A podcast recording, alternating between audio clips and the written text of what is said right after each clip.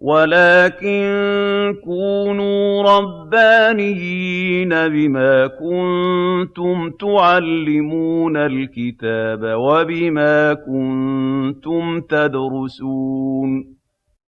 شيخ العمود وأهل العلم أحياء علوم القرآن مع الأستاذ أبو قيس محمد رشيد المحاضرة الثانية والعشرون. وقد انعقدت هذه المحاضرة يوم السبت بتاريخ الثالث عشر من أكتوبر عام 2018 من الميلاد الموافق الرابع من صفر. بعد صلاة الظهر بمدرسة شيخ العمود بحي العباسية محافظة القاهرة.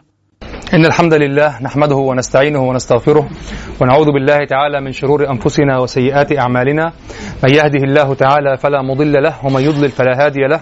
وأشهد أن لا إله إلا الله وحده لا شريك له وأشهد أن محمدا عبده ورسوله. أما بعد فإن خير الحديث كتاب الله وخير الهدي هدي محمد صلى الله عليه وسلم وشر الأمور محدثاتها وكل محدثة بدعة وكل بدعة ضلالة وكل ضلالة في النار.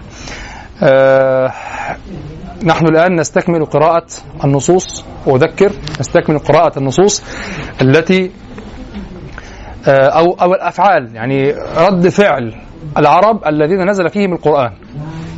وهل يمكن أن يستدل بهذه النصوص ابتداء على أن النص القرآني معجز أو لا؟ هذا هو ماذا قال العرب حينما نزل فيهم القرآن؟ وكيف كان رد فعلهم؟ وابتداء دون أن أدعم قضية الإعجاز بهذه النصوص كما هو ظاهر أفعالهم المصنفين هل بالفعل يمكن أن أستدل ابتداء بهذه النصوص على أن القرآن معجز؟ يعني أقول انظروا ماذا فعل فلان من من القرشيين، ماذا فعل فلان من الصحابة حينما كان كافرا فأسلم، ماذا فعل فلان، ماذا فعل فلان، ماذا فعل الرهط من قريش حينما سمع القرآن؟ هل هذه الأفعال وهذه الأقوال تدل ابتداء وعلى فراغ من المسألة. لا أعرف أن القرآن معجز. هل تدل ابتداء على أن القرآن معجز أو لا؟ وهنا ننبه إلى أمور أو أذكر بأمور. أولا نبحث عن طرائق إثبات إعجاز القرآن. وليس هل القرآن مع... القرآن معجز. أعجز العرب أعجز العرب. لكن كيف طرق الإثبات؟ إثبات إعجاز القرآن هذا ما أناقشه. واضح؟ وأبين في الأخير ما نخلص إليه. يعني ما أنتهي إليه. نحن الآن نقرأ هذا التراث من أول نصوص القدماء لما نزل القرآن. واضح؟ لأن الأمر واضح كما قلت مرارا. واضح أن المسألة صنف فيها وتحدث فيها في نوع من التسليم والانتصار واستقرار الدولة الإسلامية وكذا. فهناك نوع من التمكن. خلاص يعني لا يوجد لا توجد مدافعة قوية. واضح؟ وهناك كذلك نوع من التصنيف الإجمالي أو التعضيدي إذا صح التعبير. يعني انظر إلى إعجاز القرآن. فيأتون بمثل هذه النصوص أو بكثير من هذه النصوص. وترى أن هذه النصوص ترد من حيث كونها مصدقات لما عندك أنت بالفعل أصلا. يعني أنت هناك فرق بين أن تقول هذه النصوص تثبت إعجاز القرآن وبين أن تكون مؤمنا بإعجاز القرآن فتحمل هذه الأحوال والأفعال والأقوال على أن القرآن معجز. بعد أن أثبتت من طريق آخر أنه معجز. تفهم الفرق؟ يعني يمكن أن أقول في النهاية كل هذه الأشياء أو أكثر هذه النصوص بسبب الإعجاز. ممكن. لكن الإعجاز الذي ثبت بطريق آخر. فاستطعت أن أفهم هذه الأفعال على أنها محمولة عليه. مع الوجود مع وجود احتمالات أخرى جعلتني لا أثبت الإعجاز ابتداء بهذه النصوص. فهمتم الفرق؟ يعني يعني هي أثر الإعجاز؟ هي أثر الإعجاز لكن لا يثبت بها الإعجاز. يعني الصحابي ينبهر لما سمع القرآن. هذا لا لا يكون دليلا على أن القرآن معجز. لكن ربما يثبت عندك أن النص القرآني معجز. فتحمل هذا الانبهار على ما رآه من الإعجاز. لكن لا يمكنك أن تجعل هذا دليلا على أن القرآن معجز. فهمتم؟ يعني مثلا قضية التسليم قضية جدلية جدا. البعض يقول آه مثلا آه من يقدم العقل على النقل. لا كيف يقدم العقل على النقل؟ كيف أصلا تدعو كيف تدعو غير المسلم بالنقل؟ أصلا. لا يصح أن تقول لشخص الدليل على أن الله موجود لملحد أدعى أن الله موجود قل هو الله أحد الله الصمد لماذا لم يولد؟ لا هو أصلا هذا الكلام فرع عن تسليم الوجود. خلاص؟ فكذلك القرآن والسنة والأحكام الفقهية فيها جانب لابد أن لابد أن يثبت أولا. ثم بعد ذلك إذا فهمت وإذا أيقنت من طرق أخرى فاطرح كما يقولون. خلاص يعني سلم. لا يصح أن تقول ابتداء لا أبحث عن علة وأسلم. طيب وكيف أصلا تؤمن بأن هذا هو النص وأن هذا هو ان هذا مصدره إلهي وكذا؟ العقل من الأول يأتي ولذلك البعض آه يأخذ شديدا على صح لك ازيك يا سيدي. الله. البعض يأخذ شديدا جدا على آه على كلام بعض المتكلمين. وطبعا أهل الصناعة ألفاظهم في الصناعة. يعني أيديهم في الصناعة. فيقول مثلا العقل مقدم على القرآن. في, هو العقل هو الذي يثبت القرآن. كلام صحيح في الحقيقة. لأنه في الأول انت هو يتكلم مع يضع هو طوال دراسته على طول حياته يضع نفسه في موضع المنكر. هو مكانه في المنكر. أنا أنكر. فكيف أثبت؟ يعني يفترض نفسه منكرا. فهو خلاص صارت صنعته. صارت صنعته. أنه أنا منكر. فهو وضع نفسه كده. القرآن مقدم على النقل العقل مقدم. نعم بضابط ب... ب... من زاوية معينة من جهة معينة القرآن العقل طبعا مقدم على القرآن. العقل هو الذي يثبت القرآن أصلا. أنت أنت تثبت أن القرآن كلام الله أصلا أصلا. لو قلنا بقدر الإعجاز اللغوي هي بقضية لسانية عقلية فلسفية. أنا أريد أن أراه معجزا للبشر. إذا أعجز البشر إذا ليس من كلام البشر. انتهى. واضح؟ فطبعا الاستدلال هنا مقدم طبعا. طبعا بعض الاتجاهات الموجودة تسمى الأثرية أو كذا أو كذا سامع هذا؟ لا كيف؟ أنت تتكلم في شخص في داخل التسليم. خلاص يعني بعد التسليم كيف يحدث التسليم أصلا؟ كيف تقيم الحجة ليسلم بعد ذلك؟ لغير ذلك من النصوص. لا لابد من إقامة الحجة على صحة ما جئت به وأنه من عند الله وهنا المخاطب العقل. رقم واحد هنا العقل. فهنا العقل يقدم على النقل. نعم هنا في هذه الجزئية العقل يقدم على النقل. العقل هو الذي يثبت صحة النقل أصلا. بعد ذلك أصلا لا تعارض بين العقل والنقل. كيف تعارض بين الوسيلة والمتوسل إليه؟ أو الوسيلة والموضوع. كيف؟ هو أصلا أنت تمارس تمارس تستعمل العقل فينا. إلا إذا قلت بوجود أن العقل هو أبواب القياس والرأي وما إلى ذلك. لن تجد بابا من باب الرأي إلا مبنيا على أصل قياسي. ولذلك من من من من أهزل التهم للمذهب الحنفي أن يقول إنهم يقدمون القياس على النص. الكلمة توقفك، كيف يقدم القياس الذي هو قياس فرع على أصل منصوص على النص؟ يعني كيف يقدم؟ اذا هذا يجعلك تنظر في معنى القياس عنده أو في القياس الذي قدم. ما هو معنى أنه قدم القياس على النص يعني قدم قياسا على نص على نص إذا هناك شرط أو مشكلة أو قضية في القياس الذي قدمه. لذلك هم يقولون يقدمون القياس الجل... القياس على نص قطعي قوي واضح الدلالة كذا يعني قياس جلي لا يطرق إليه الشك. أنزلوا المقيس منزله المنصوص المقيس عليه. فيقدمونه على نص ظني. فهمتم القصد؟ يعني جعلوا دلالة القياس من نص قوي بكل الاعتبارات يعني أقول جعلوا دلالة القياس أو جعلوا النص الأول بقوته وبقوة ثبوت القياس فيه بمقام الدليل على أو بمقام النص. جعلوا المقيس فيه بمقام النص. واضح المنصوص عليه. فقدموه على نص آخر أضعف. فهمتم الفرق؟ فهمتم القضية؟ لكن عقلا لا يز... كيف يقدم القياس على النص؟ يعني كيف يقدم قياس على النص؟ قياس على نص؟ قياس على نص؟ على النص. يعني أنت كيف تفكر؟ يعني تهمه هكذا الحنفية يقدمون القياس على النص. قياس ده إيه يعني؟ قياس يعني قياس على نص. كيف يقدمون القياس على نص؟ على النص. اذا هناك علة في القياس أو في المقيس وفي علاقة القياس. فيشترطون يقولون هكذا إذا كان النص من. يضعون هكذا من القوة كذا وكذا وكان القياس جليا وكذا كان في. كان بمثابة أو في مقام المنصوص عليه كأنه هو.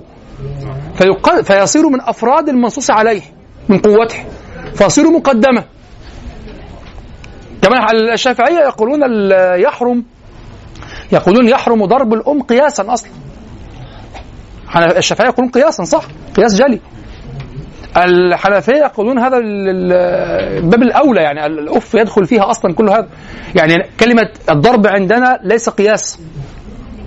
لا يحرم ضرب الأم قياسا يحرم ضرب الأم نصا. يعني كلمة أف لا تقل لهما أف. طبعا لغة الحنفية أقوى. كلمة أف لا تحتاج إلى أن تقيس فرع على أصل ويكون الفرع هو الضرب والمنصوص هو فقط ال- الاصل ال- ال- الأف. أف يفهم من نفس لفظة أف من باب الأولى جدا من باب المنصوص الأقوى الضرب. لا تقل حتى أف كأنك يعني بين كلمة حتى وأف يعني جئت بكل ما هو أسوأ من أف. فهذا من حكم المنصوص عندنا. عند الشافعية من حكم قياس. واضح؟ المهم نرجع أنا أريد أن فقط أن ال- أبين أن بعض الثنائيات ثنائيات غير صحيحة. بالأمس كان أخونا محمود يسالني عن آه، ثنائية ال- أهل الأثر وأهل ال- آه، وأهل الرأي.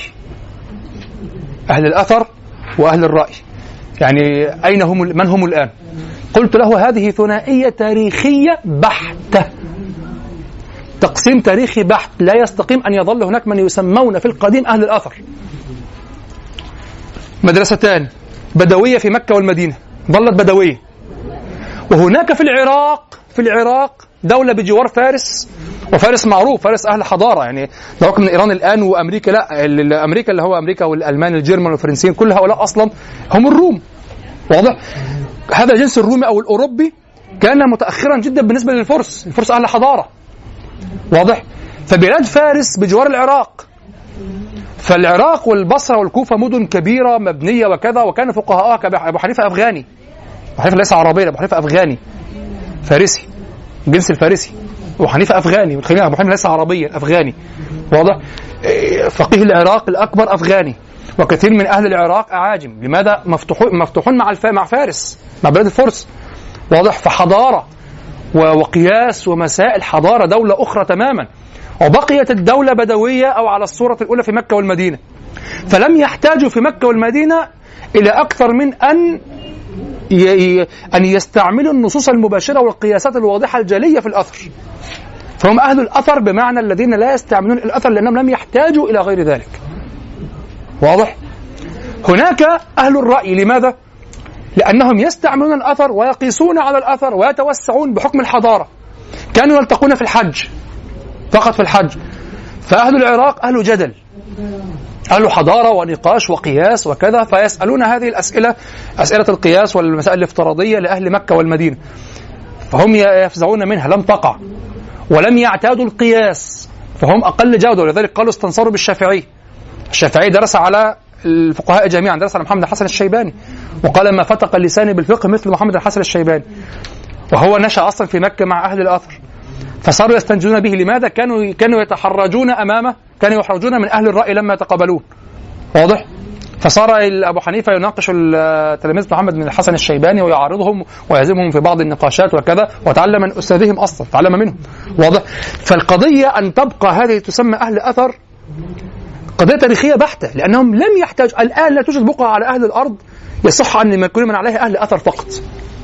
فمن يأتي الآن يقول أنا فلان الأثري أو أنا أهل أثر أمامه شيء من اثنين. إما أن تقول أنا أهل الأثر يعني لا أطبق إلى الأثر المباشر أقول ثلاث أرباع دينك ضائعة أصلا مش موجود. يعني إذا كنت لا تستعمل القياس مطلقا وأنت لا أين تعيش هذا؟ أين تعيش؟ حتى تقول لا لا ينطبق علي في المعاملات وفي كذا وفي كذا إلا النصوص المباشرة كما كان أهل مكة والمدينة. طيب آه، أين تعيش؟ أنت هكذا دينك غير موجود أصلا لا تطبق الدين أساسا. واضح؟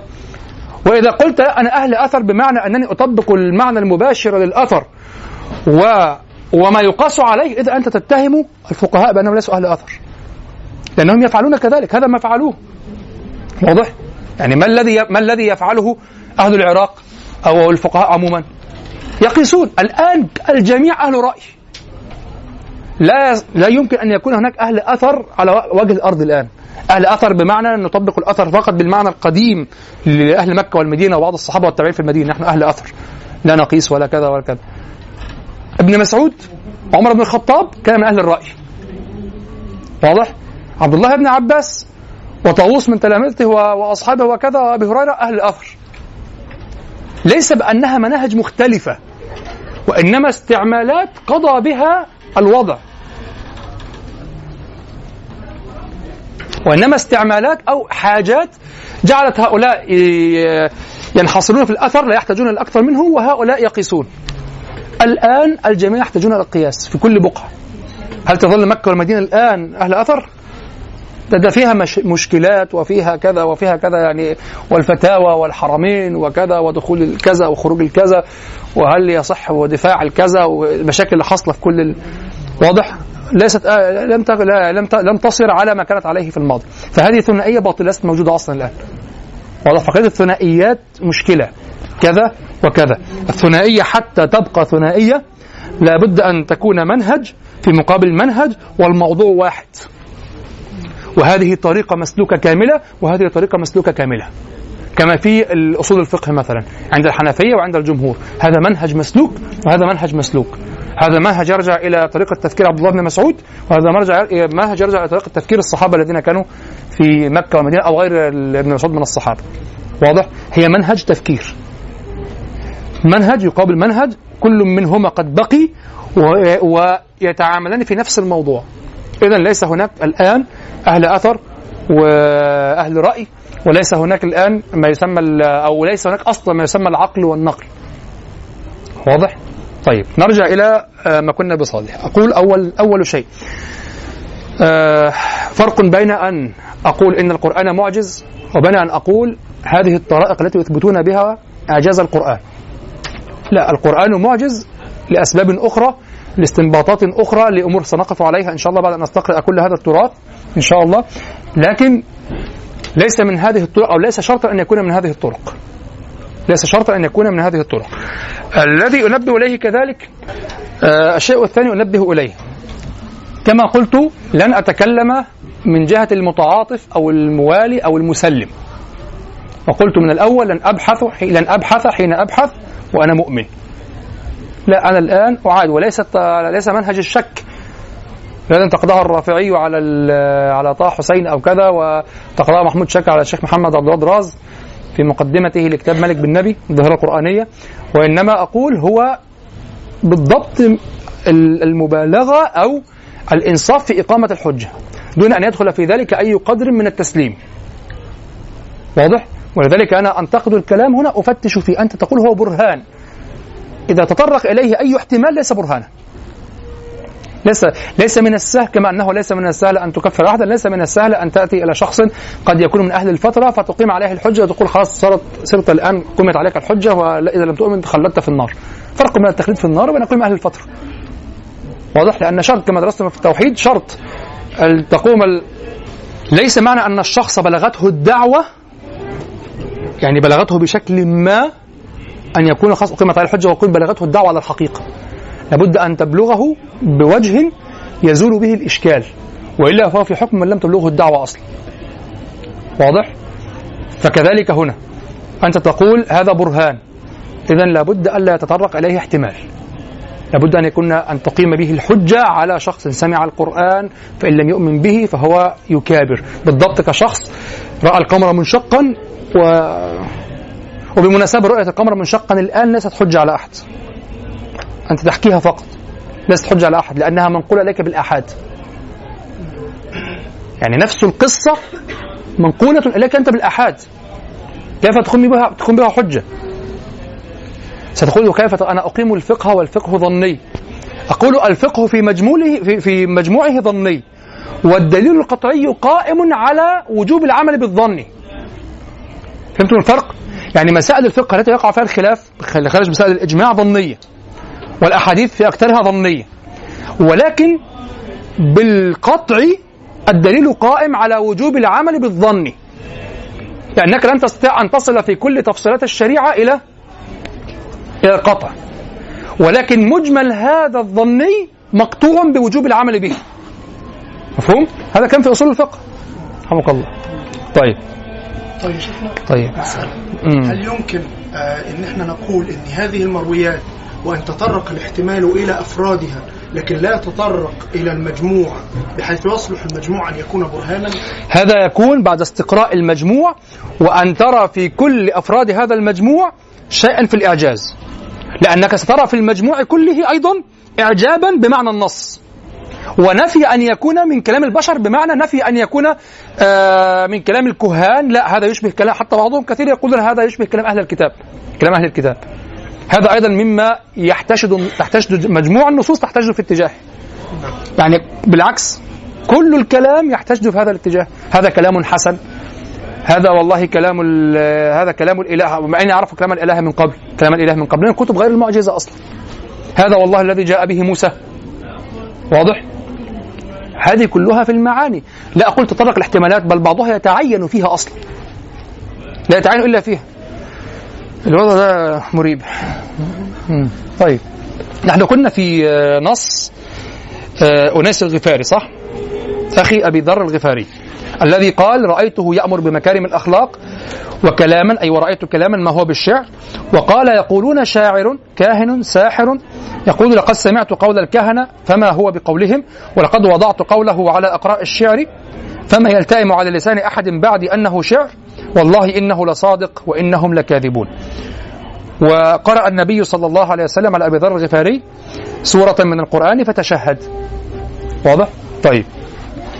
نحن قلنا هنا إنه قال وضعت حين قلت أما قوله ولقد وضعت قوله على أقراء الشعر فما يلتئم على لسان أحد بعد أنه شعر قلت هو محل إشكال عظيم. ذلك أن فيه أن غيره قال إن القرآن شعر وفيه أنه احتاج إلى أن يضع القرآن على أوزان الشعر يختبرها فلم يجده شعرا. وهذا كله مشكل لأن القرآن من الوضوح بمكان أنه ليس شعرا دون حاجة إلى قياس الآيات على البحور. وبالأخص عند العرب الذين كانوا يعلمون إن كان الكلام موزونا أو غير موزون بمجرد سماعه لأن معرفة الأوزان عندهم تحدث بالضرورة عند سماعها لا باختبار الكلام على الأوزان بل لا يفعله أصلا في عصرنا إلا الضعفاء. فأكثر من درس العروض ويعرف الشعر في زماننا يعرف الوزن بمجرد السماع. بل كثير من الناس ممن لم يعرفوا العروض يعلمون الكلام الموزون بمجرد سماعه وإن لم يعرفوا اسم البحر. فكيف يحتاج أنيس الجاهلي الذي قال فيه ابن عبد البر وغيره إنه كان شاعرا إلى أن يختبر القرآن على تفاعيل الشعر وأوزانه؟ ولأجل ذلك فسر الإمام أبو بكر الباقلاني ما حكاه القرآن عن بعض الكفار من وصفهم النبي صلى الله عليه وسلم بالشاعر تفسيرا ينفي فسره تفسيرا ينفي أن يكون قصدهم إن القرآن شعر. الباقلاني يقول آه يقول فصل في نفي الشعر من القرآن. بعد أن أورد بعض النصوص كقوله تعالى وما هو بقول شاعر وكقوله تعالى وما علمناه الشعر وما ينبغي له يقول هذا يدل على أن ما حكاه الكفار من قولهم إنه شاعر وإن هذا شعر لابد لابد أن يكون محمولا على أنهم نسبوه إلى أنه يشعر بما لا يشعر به غيره من الصنعة اللطيفة في نظم الكلام. لا أنهم نسبوه في القرآن إلى أن الذي أتاهم به هو من قبيل الشعر الذي يتعارفونه على الأعاريض المحصورة المألوفة أو يكون محمولا على ما كان يطلق الفلاسفة على حكمائهم وأهل يقول أو يكون محمولا أيضا يعني. قالوا هو شاعر أن يكون محمولا على ما كان يطلق الفلاسفة على حكمائهم وأهل الفطنة منهم في وصفهم إياهم بالشعر لدقة نظرهم في وجوه الكلام وطرق لهم في المنطق. وإن كان ذلك الباب خارجا عما هو عند العرب شعر على الحقيقة. أو يكون محمولا على أنه أطلقه بعض الضعفاء منهم. وناس قالوا كان شاعر. ولم يصلنا شعر قالوا كان شاعر. وهو يقول ولا أحد أعلم بالشعر مني أو كذا بالأعراض مني وكذا طيب. أو يكون محمولا على أنه أطلقه بعض الضعفاء منهم في معرفة أوزان الشعر وهذا أبعد الاحتمالات. يعني البقلاني يقول الآن يقول لا أحد يحتاج إلى أن يقيس القرآن على الأعاريض هو بمجرد أو لا أحد يستطيع يمكن أن يقول القرآن شعر. طيب والعرب الذين قالوا القرآن شعر؟ لا لا لا هو محمول على أنه ليس شاعر هو شاعر قال هو شاعر والشاعر بمعنى يشعر بما لا يشعر به غيره. هذا هو المعنى الأصلي يعني المعنى الكلمة شاعر زينة الفاعل.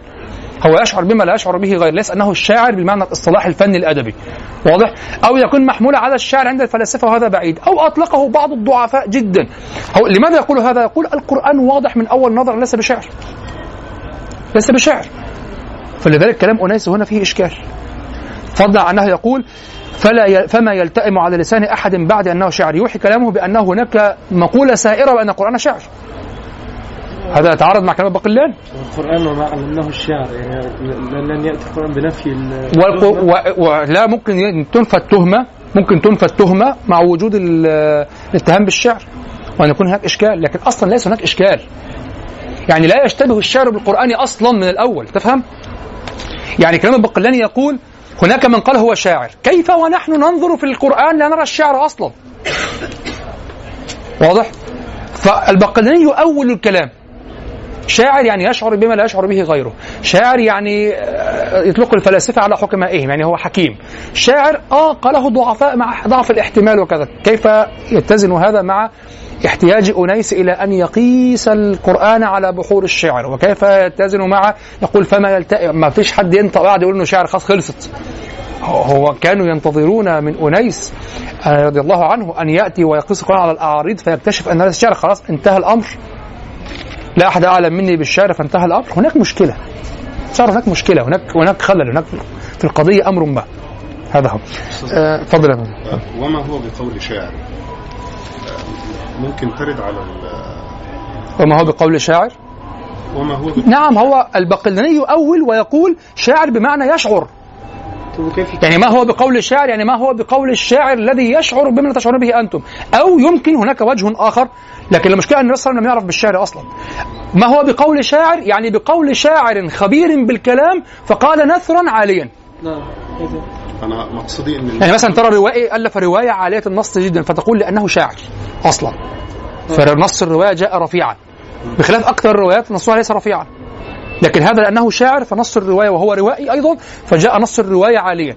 يمكن لكن أيضا هناك مشكلة النبي صلى الله عليه وسلم لم يعرف بالشعر بينهم أصلا. بل بل ال- الشيخ عبد الرحمن بن علوي السقاف في شطر البيت الذي آه الذي قالوا إن ال- النبي صلى الله عليه وسلم علمه آه هناك اختلاف في نص في شطر البيت في البردة. وإن النبي صلى الله عليه وسلم علمه البصيرية في في منامه وكذا. فالشيخ عبد الرحمن علوي السقاف في كتاب العود الهندي وهذا كتاب مفيد جدا العود الهندي في أملية على كتاب الكندي. ده الكندي اللي هو المتنبي يقول آه، اختلفت مع بعض الصوفية أو مع بعض الناس هو صوفي أيضا يعني اختلف مع بعض محبة النبي صلى الله عليه وسلم وكذا. فيقول يعني فأثبتوا البيت هذا لما في ورد فيه من رواية أنه علمه في المنام فقالوا هذا أجود. فأقول أنا قلت لهم الآخر أجود. فقالوا له هذا علمه النبي صلى الله عليه وسلم هذا الشاعر في المنام. فقال هذا أدعى إلى ألا يكون أجود لم يكن شاعرا. النبي صلى الله عليه وسلم لم يكن شاعرا. يقول ومع ذلك اصروا على ما عند هذا البيت أجود لأنه علمه في المنام. فيقول هذا أدعى لأنه لم يكن صلى الله عليه وسلم شاعرا. يعني هو لا يعرف الشعر كالبصيري أصلا. واضح؟ فيقول طبعا مخضوضة الكلام ده يخض. يعني. لا هو كون النبي صلى الله عليه وسلم هو الذي علمه إياه دليل على أنه ليس الأجود. لأنه ربما من من أدلة أو مما يصب في الدلالة أو مما يدعم كون صلى صادقا أنه أصلا لا يقول الشعر. أن الله تعالى جعله لا يقول الشعر. يعني ليغلق هذا الباب تماما.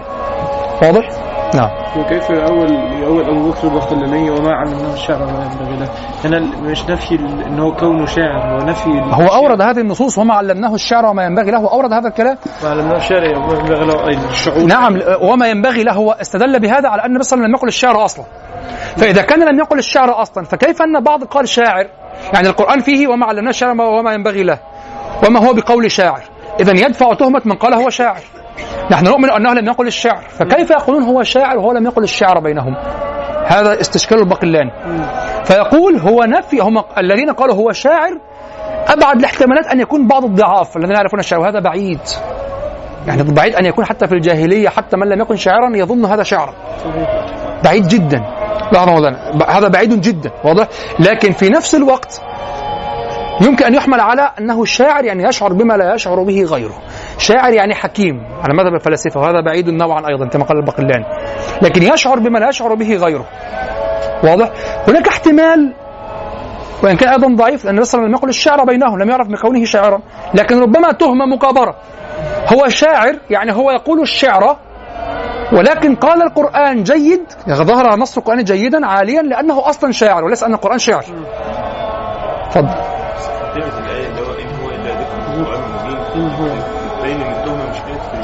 أنا عايز في النص. في النص نفسه. هو شاعر أنا عايز أقول كده. هو- الآية كانت برضه على هو. أن الاتهام للقرآن بأنه شعر إن هو إلا ذكر هو برضه هنا وما هو بقول شاعر هو إلا رسول هذا الحصر لحظة لحظة. هذا الحصر يشبه الحصر الذي وقع فيه الخلاف الفقهي آه قل لا أجد فيما أوحي إلي محرمة ولهذا الش... الذي حمل ال- النفي على الحقيقة عدم الإيجاد على الحقيقة أو عدم الوجود على الحقيقة آه، أحل لحم السباع.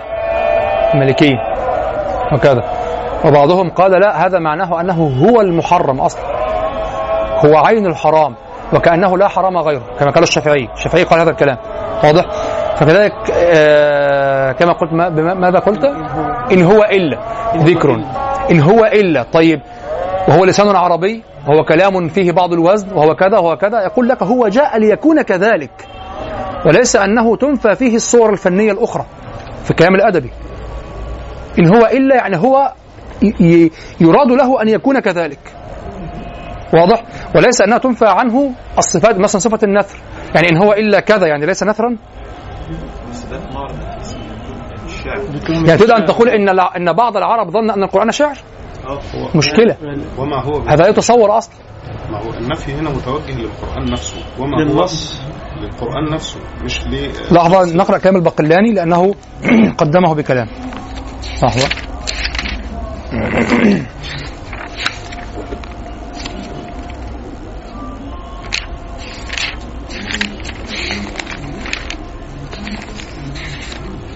فاكر الآية دي لو آه يقول قد علمنا أن الله تعالى نفى الشعر عن القرآن. البقلاني يقول قد علمنا أن الله تعالى نفى الشعر عن القرآن. وعن النبي صلى الله عليه وسلم فقال وما علمناه الشعر وما ينبغي له إن هو إلا ذكر وقرآن مبين. وقال في ذم الشعراء وطبعا كل المفسرين تقريبا على خلاف هذا الكلام. وقال في ذم الشعراء والشعراء يتبعهم الغاوون ألم ترى أنهم في كل واد يهيمون؟ إلى آخر ما وصفهم به في هذه الآيات. وقال وما هو بقول شاعر؟ وهذا يدل على أن ما حكاه عن الكفار من قولهم إنه شاعر وإن هذا شعر قرآن شعر لابد من أن يكون محمولا على أنهم نسبوه إلى أنه يشعر بما لا يشعر به غيره. يعني هذا شعر مجازا وليس حقيقة. يعني البقلاني يصر على أن القرآن لا يمكن أن يكون له شعر. ولهذا قال في الأخير أو يكون محمولا على أنه أطلقه بعض الضعفاء منهم. يعني أنه لا يتصور أن يقول هذا إلا ضعيف. مفيش عربية هيختلط عليه النصين كيف كيف الحمد لله رب العالمين. قصار الصور كيف شعر؟ وجاء القرآن وعندهم ال- ال- السجع وعندهم النثر المسجوع الجمل القصيرة تشبه تشبه الجمل القصيرة أو الكلام القصير الذي يشبه الصور القصيرة. يعني كان هناك فن. لو قلنا أنه كان في مرحلة مبكرة وكان الرجز مشتبها بالسجع مشتبها بالش- بالشعر كذا نقول ممكن. نرى نتلمس وجها. لكن كان هناك كان هناك الخطابة. كانت هناك مراسلة وكان هناك فن الكتابة فن فن ال- المراسلة وان لم تكن مشهورة كان فن الخطابة موجود فن النثر موجود السجع موجود الرجز موجود واصلا كانوا كانوا يخرجونه عن أن يكون شعرا أصلا. حتى ترى أن بعض القصائد الجاهلية آه، تقف في مرحلة وسطى بين الشعر وبين بين النثر بين ان تكون خطبة. ك آه، معلقة عبيد بن الابرص هذه قالوا فيها خطبة وكلام موزون مسجوع وليست ليست شعرا فلا ليست المضبوط بوزن. لا لا تكاد تسلم من خلل. إنه خط... هكذا تكلم بها فقط وليس أنه نظمها قصيده اقفر من أهله ملحوب فالقطبيات فالذنوب. يعني تخيلها تخيلها نثر. أقفر من أهله ملحوب فالقطبيات فالذنوب فراكس فثعيلبات فذات فرقين فالقليب فعردة فقفا حبر ليس بها منهم عريب وبدلت من أهلها وحوشا وغيرت حالها الخطوب أرض توارثها شعوب فكل من حلها محروب إما قتيلا وإما هالكا والشيب شين لمن يشيب. وكذلك معلقة حارث بن حلزة صح؟ قالوا فيها نفس الكلام. قال هذه ارتجلها واقفا في أقرب لخطبه ولذلك يدخل فيها كثير من الخلل وكذا وكذا. هناك كلام يقف في الوسط لكن ال- الطرفان معروفان واضحان واضح. فهناك عندك الكلام المسجوع وعندك الكلام الموزون. فكيف يشتبه عليهم أن القران يقول ساجع يقول من كلام الكهان لكن شعر هذا إشكال ويستشكله البقلاني ويحاول أن يؤول ويفسر كل شيء إلا أن يكون أحدهم ينظر إلى النص القرآني ويقول شعر طيب النبي صلى الله عليه وسلم وصف بالشعر م? إنه شاعر هذا أدعى أن يحمل القرآن على أنه شعر يعني مرة ثانية. يعني النبي صلى الله عليه وسلم لما وصف بأنه شاعر. فموصوفه الذي أتى به طب ما هو وصف وصفه بأنه شاعر يقترن بوصف القرآن أنه شعر سواء صححت صححت الشبهة أو لم تصحح الشبهة أصلا. أو حملتها على وجه آخر. شاعر أو شاعر وذلك البقلاني جمعهما. قال قد علمنا أن الله تعالى نفى الشعر عن القرآن وعن النبي صلى الله عليه وسلم. فقال وما علمناه الشعر وما ينبغي له إن هو إلا ذكر وقرآن مبين. وقال في ذم الشعراء والشعراء يتبعهم الغاوون. ألم تر أنهم في كل واد يهيمون إلى آخر ما وصفهم به في هذه الآيات. وقال وما هو بقول شاعر. وهذا يدل على أن ما حكاه عن الكفار من قولهم إنه شاعر وإن هذا شعر لابد أن يكون محمولا على أنهم نسبوه إلى أنه يشعر بما لا يشعر به غيره من الصنعة اللطيفة في نظم الكلام. لا أنهم نسبوه في القرآن إلى أن الذي أتاهم به القرآن هو من قبيل الشعر الذي يتعارفونه على الأعاريض المحصورة المألوفة. أو يكون محمولا انظر أو يكون محمولا على ما كان يطلق الفلاسفة على حكمائهم وأهل الفطنة منهم في وصفهم إياهم بالشعر لدقة نظرهم في وجوه الكلام وطرق لهم في المنطق. وإن كان ذلك الباب خارجا عما هو عند العرب شعر على الحقيقة يعني العرب لا ينظرون إلى الشعر إذا كان هذا في الحكمة أو لا. الحكمة باب من أبواب الشعر. واضح؟ أو يكون محمولا على أنه أطلقه بعض الضعفاء منهم في معرفة أوزان الشعر وهذا أبعد الاحتمالات. لماذا؟ صعب هو يستصعب يجد صعبا أن يقول أحد في القرآن إنه شاعر. يقول فإن حمل على الوجهين الأولين الذي هو شاعر يشعر ما يشعر بغيره أو هو حكيم. فإن حمل على الوجهين الأولين كان ما أطلقوه صحيحا. وذلك أن الشاعر يفطن لما لا يفطن له غيره.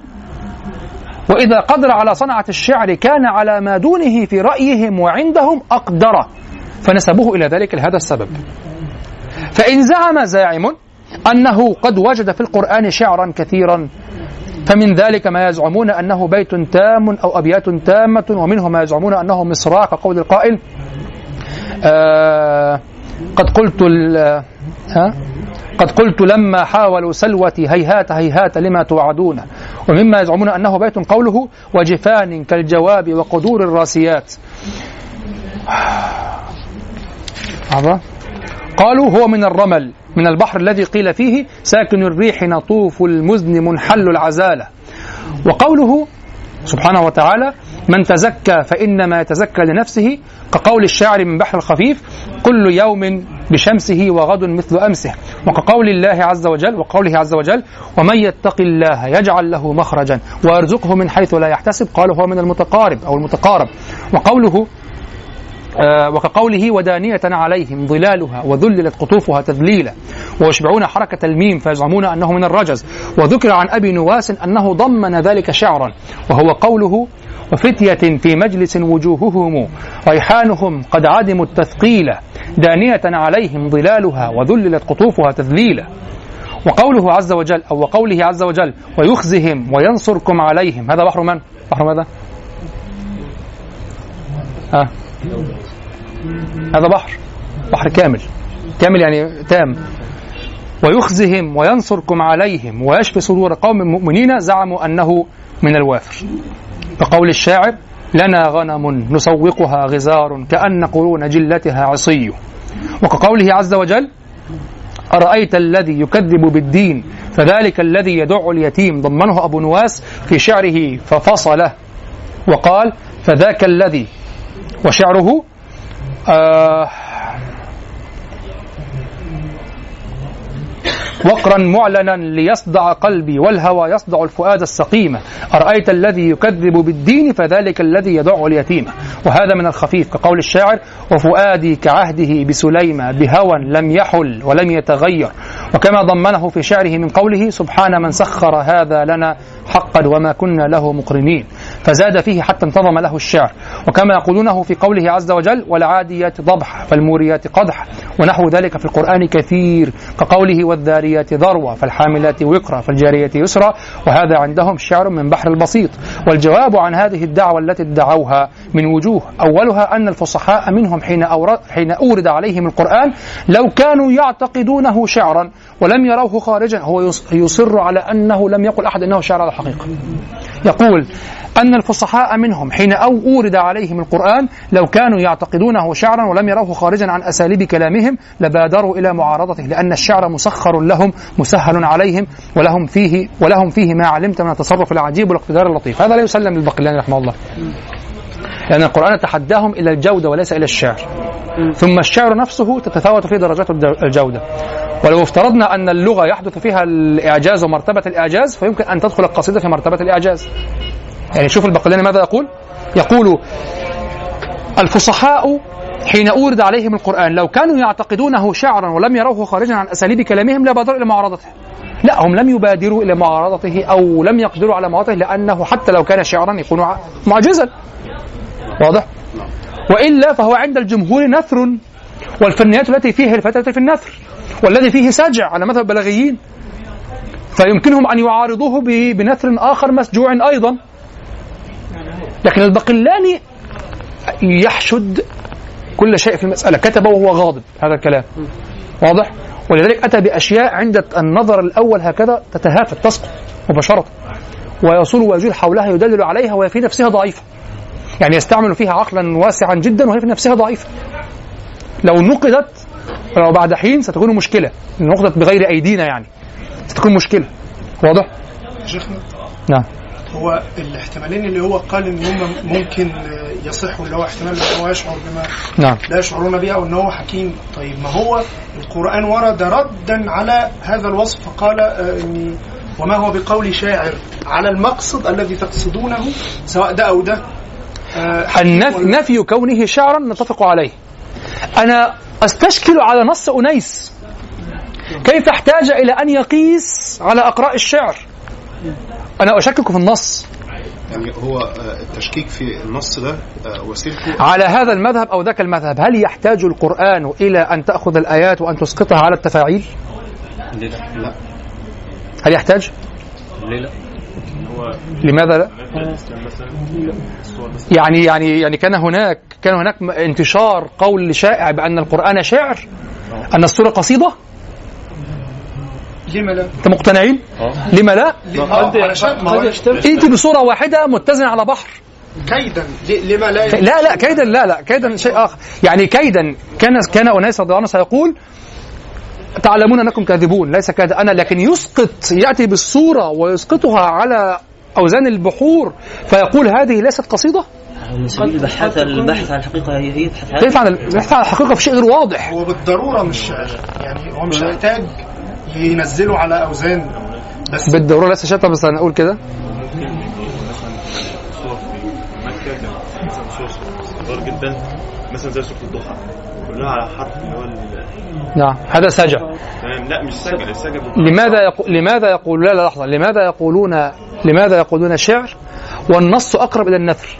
والنثر كان موجودا عندهم من الناحية ال- النظم طيب هل الذي الذي أتيت أنت به الآن هي ظاهرة واحدة فقط وهي وحدة القافية. بالمناسبه لا يوجد عند العرب أصلا آه لا لا بالنسبة للضحى لا توجد مقصورة عند العرب.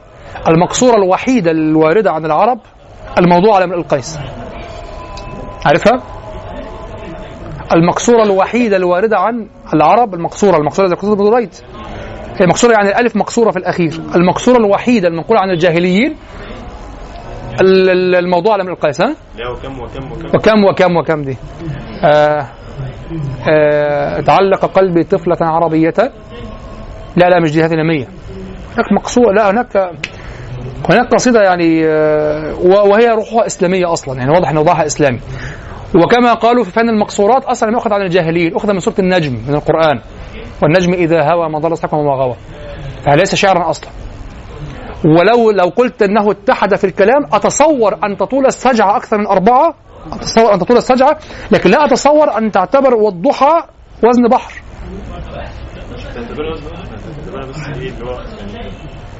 يعني ممكن من بيت مثلا أنت تتخيل أن يشيع في النص القرآني اشتباه انه شعر إنه قصائد؟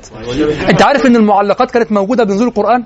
أيوه ماشي بس يعني مش من اي وجه متخيل النضج القصيدة اللي بالشكل ده؟ الوليد بن المغيرة القافي ان القافي كتير. سياتي نص ان القافي كتير على على على على قافي واحد لأن القوافي كثيرة؟ على على على على, مع تسليم إنها قوافي. على افتراض يعني. وان مثلا وأين الوزن؟ بالمناسبة القافيه القافية هي آخر جزء أو آخر واحدة معينة من ال- الوزن. على اعتبار بقى إن الوزن مثلا مكسور زي مثلا الوزن مكسور. في بعض في بعض الأبيات مثلا. في ب... يعني في بعض القصائد في بعض الصور لكن يصح إنه يشيع القول إنه شعر. أنا كده مولانا لعل الراي الثالث هو الأقرب. ان انتشر من أحد الضعفاء أو من من بعض الضعفاء؟ جايب حاجة انت عايز يعني عايز تسقطها فانت بتقول أي طيب يريد أن يسقطها. هل سيكون رد فعل أنيس أن يبحث حتى لا يشتبه فيسقط القرآن على الأقراء فيقول فلا فما يلتئم على لسان أحد بعدي؟ ولقد وضعت قوله على أقراء الشعر فما يلتئم على لسان أحد بعدي إنه شعر. هل يحتاج إلى هذا أم سيأتي ويقول أنتم تكابرون وكذبون من الأول وترون انه ليس بشعر؟ هذا هو ويلتئم بعد يعني شوف يعني هل كان العرب بهذا النوع من بهذا النوع من ال- المخادعة مخادعة أنفسهم يعني أنهم هذا شعر هذا شعر شعر, شعر. المعلقات موجودة قبل القرآن. أنت متخيل قف نبكي قبل القرآن؟ وزهير بن ابي سلمى قبل القرآن؟ واضح. وحتى إن معلقة الحارث بن حلزة حتى شوف أقرب نموذج ممكن تحمل عليه القصيدة أو الصورة وأنها يعني ليست منضبطه الوزن معلقة حارث بن حلزة ومعلقة عبيد بن الأبرص. ولا تنتظم أيضا. ولا تشتبه أصلا ولا بصورة واحدة. يعني ما يقولون في القران كثير هو كثير بالنسبة للعدد لكن موزع في القرآن قليل. وليس كثيرا. والأقرب لنص القرآن السجع. أو إذا أراد أن يتهم يعني وقلبه ال- السجع الكهان. كلام الكهان. يعني آه كلام الكهان عبارة عن كما قلت السورة المكية القصيرة كلام الكهان عبارة عن عبارات قصيرة مسجوعة. فيبقى آه سجع الكهان. ونفيت عنه. لكن كيف ينفى عنه الشعر؟ يعني حقيقة الشعر وأصلا لا تصح التهمة بالشعر أصلا كما يقول البقلاني يعني لا يستقيم إلا بتكلف شديد. ثم يحتاج أنيس رضي الله عنه إلى أن يقيس الشعر على فيكتشف بعد القياس. بيقول كده في معرض إن هم بيقولوا عليه شاعر دي لسه هاجيلها النقطة ديت. أنا أخوكم نبهني المرة اللي فاتت لحاجة بقى. هذا الأثر مولانا آه، آه، صحيح. أذكر في المحاضرة؟ حضرتك آه، أنا قلت لن أتعرض لصحة الآثار لكن أخبرك به يعني آه،. نجيب له مخرج أو آه يعني لو شلنا مش في الصحة في صحة هذا النص لكن شيوع نعم. القول بأن النبي صلى الله عليه وسلم شاعر وأن القرآن شاعر عند العرب إلى درجة أن القرآن ربنا يذكره عن مرة عن ال- عنه مم. عن النبي صلى الله عليه وسلم وعن وعن القرآن والوليد بن المغيرة تكلم في النص. نفس هذا النص يعني تكلم إن هو قاس القرآن فلم يجده شعرا قال قال فما نقول قالوا قولوا ساحر يعني فمش قد تكون مكابرة عادي يعني الناس اللي ما سمعتش القرآن لما يسألوا عنه يقولوا ده شاعر من من شعراء قريش. الأوزان جت إزاي يعني؟ الأوزان اخترعت إزاي الوقت الذي نزل فيه القرآن كانت الأوزان مستقرة وكانت القصيدة ناضجة بالكامل. المهلهل بن ربيعة الذي هو يعني أحدث الأقوال و و وأقرب الأقوال أن الشعر بدأ من عنده وأنه استقامت القصيدة من عنده وكذا كان الكلام موزون. القصيدة مضطردة على وزن واحد وعلى قافية واحدة. واضح؟ هناك كتاب اسمه الشعراء الجهنم الأوائل. للأسف غير موجود الآن ولا موجود بأثاره فلكي يعني كتاب كبير لمؤلف مسيحي اسمه آه، عادل الفريجات لبناني تقريبا. اسمه الشعراء الجهنم الأوائل. يجمع الشعراء من العصر الأقدم الشعر من العصر الأول. قبل أن يعني تلد القصيدة تكون قصيدة طويلة. واضح؟ أيضا موزون. ومضطرد في الغالب على نفس الوزن. الأبيات. القرآن جاء في الذروة من النضج الفني. كيف يستقيم أن نقول اشتبه بالشعر؟ أنت لو جعلت الشعر كله كعبيد بن الأبرص لو جعلت كل الشعر كعبيد بن الأبرص هذا لن يستقيم. فضلا عن أنه هناك جنس أدبي آخر أقرب وهو الكلام المسجوع. يعني ينبغي أن يجمع عليه. فالبقلاني يقول أصلا ليس لا يصح أن يطلق عليه شعر من الأول. نحن ندرك أنه ليس بشعر. أخوه منبهني ال- ال- المرة اللي فاتت آه لكلام حسن جدا. يعني أنا طبعا أحلل كلامه وأنه قال ليس بكهانة وليس بشعر وكذا. ثم قال هو نبهني إلى قوله. لحظة. قال يقولون شاعر كاهن ساحر. يقولون شاعر كاهن ساحر فهو لا لا يريد حصر الأنماط الفنية هو يرد على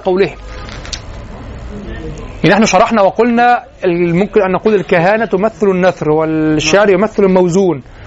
لا هو لم يقصد ابتداء حصر النمط القرآني أين يكون؟ هو قال يرد على يقولون شاعر كاهن ساحر اخوكم أسامة نبهني ليها. آه هو بيرد. لا أنا علمت الكهانة ليس بكهانة ورأيت الشعر ليس بشعر. فقالوا مجنون هو واضح؟ ولا يشك. اذا هو من الأول لا يريد حصر الأنماط الشعرية الأنماط الأدبية ليخرج القرآن عنها. هو يرد على ما قالوه. لماذا قالوه؟ من أي باب قالوه؟ له تفسيرات أخرى. يعني كما قلنا الكهانة لماذا؟ لأنها كلام ديني. والسحر أيضا قريب. وله وجه آخر وأنه قالوا يفرق بين ال... لماذا العرب لا يتصورون أن الشخص يعني ينقلب على ينقلب على قبيلته وكذا القبيلة عند العرب دين. قبيلة دين. واضح؟ فينقلب ويوالي شخصا آخر من قبائل أخرى أو من قبيلة أخرى على على شيء غير القبلية وكذا. فقالوا هذا سحر فرق بين ما كان يفرق بين الولد وبين ولد وأبيه بين الولد وقبيلته إلا السحر. واضح؟ فقالوا ذلك قالوا هذا سحر. ويعللون هذا فرق بيننا بسحره وكذا. ليس بإعجازه البلاغي. ليست هذه القضية. وإلا فالجميع من الفصحاء ال- ال- العالين أدركوا الإعجاز البلاغي. لكن هناك من كفر. مع إدراكه الإعجاز. يعني رأى الإعجاز وكفر. قضية أخرى. فهمتم؟ طيب. هذا فيما يتعلق بكلام آه، أنيس. لحظة ممكن هنا قصة قوله على قراءة الشعر تكون مش قياس بالصورة دي يعني سماع. اللي سمعوا هو قال هو قال أسقطت عليه يعني معناه أنه راقب أقراء الشعر. يعني وقع نوع تكلف. وهذه المشكلة لا لا كل من ينظر إلى النص القرآني من أول مرة لا تخطئ عينه أنه ليس بشعر. طيب هل يحمل قول خاصة إن الشعر عندها مطلق على القصيدة وليس الأبيات. الشعر الأبيات هذه يقولها كل أحد. كما قال النقاد قالوا لا يعدم عربي أو عربية أن يستطيع أن ينظم بيت والبيتين.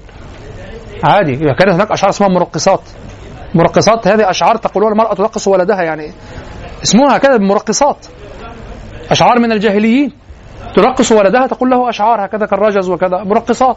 وهناك الموثبات النساء يأتين في ال- الحروب وكذا يعني يفجرن دماء الرجال بالموثبات يا حسرتي يا غلبانة ده أنا يا, يا, يا خبتي أنا في الرجالة بتوع يوم وقفوا تقوم الحرب ممكن شياطين ممكن ما يكونش الكلام يعني هو ما كانش يقصد الحقيقة يقصد إن هو يبالغ إن هو مش شعر فهل قست على كده؟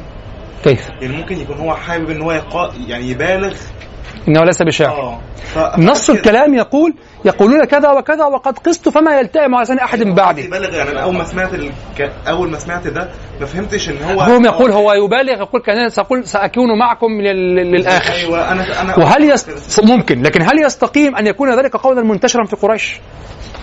يعني الدكتور مح... آه، أستاذ محمود شاكر رحمه الله يقول لم تقع معارضة بنص أصلا. محمود شاكر يقول يعني ي- يغلق الباب على السؤال. وأين النصوص التي عارضوا بها؟ فظهر القرآن أجود. فيقول هم يحترمون لغتهم. شاكر هكذا يقول. يقول هم يحترمون في مقدمة كتاب ملك بن نبي. يقول هم يحترمون لغتهم.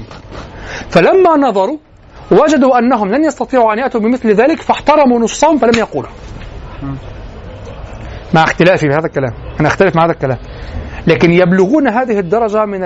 رغم شوف يعني يحاربون ولا يحاولون نصوصا أصلا هذا مذهب محمود شاكر. ثم يتعرفون أنه شعر. مسخرة. يعني هو ليس بشعر. تحتاجون في الأخير إلى أناس الغفاري أن ينظر لكم ويقول أنا طبقت وخلاص ما حدش انت تقول له شعر تاني. مش محتاجين. لا, لا, لا, لا يحتاجون وليس هو بصاحب السيادة فيهم أن يأمرهم بهذا الأمر بعد أن تعرفوا عليه. فما يلتئم على لسان أحد بعد إنه شعر. لماذا يعني لا يلتئم؟ ولو كان هذا الأمر بهذا الوضوح فما يلتئم من قبلك أصلا. مع قوم يحترمون لغتهم. الأحاديث مشكلة بالفعل. والبقلاني يرفض ويؤول كل النصوص. يرفض أن يكون وأنا اوافقه في هذا في الحقيقة. يرفض أن يكون أي أي اتهام للقران بأنه شعر أو نصر منه شاعر بأنه الشعر الشعر المقصود. يقول ظاهر جدا ليس بشعر ومتفق على أن الشعر ليس هو البيت والبيتين. وعلى تأويل وهذا سي... وهذا مما يرد به أن القرآن شعر يقول وجود الجملة الموزونة بين الكلام المنثور لا يجعل الكلام شعرا وجود الجملة أصلا حتى لو عزلت بيتين. في بين الكلام هذا ليس شعرا وليس ليس, شعرا بالمعنى الاصطلاحي الشعر الذي يعرف به الشخص إنه شاعر والشخص ليس شاعرا ليس شاعرا. فكيف يقول يقول إنه شعر؟ يعني يا تسلم لك في الصورة على طولها جملة جملتين أو مصراع نصف بيت. شعر هذا يقع أصلا في لسان صاحب الرجز. بعض بعض الناس يتكلم بجمل ينمقها وكذا فتخرج موزونة. واضح؟ هناك إشكالات في هذه النصوص. قلت وفي طبقات ابن سعد أثر ضعيف شديد الضعف. هذا من نفس الكلام على ابن سعد أبي ذر الغفاري يعني آه، أخي آه، أنيس.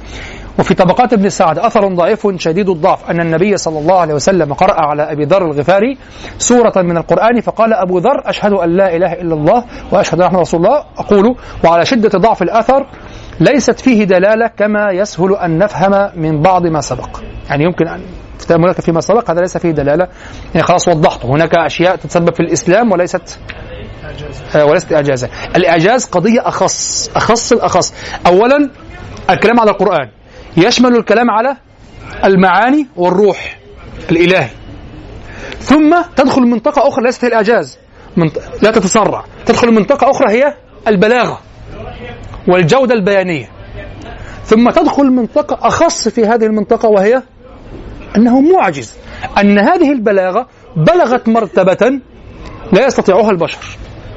لا يصح في كلامك على القرآن في خارج التنظير في كلامك على تفاعل العرب مع النص القرآني لا يصح أن تتجاوز كل هذه الطبقات فجأة هكذا إلى الإعجاز.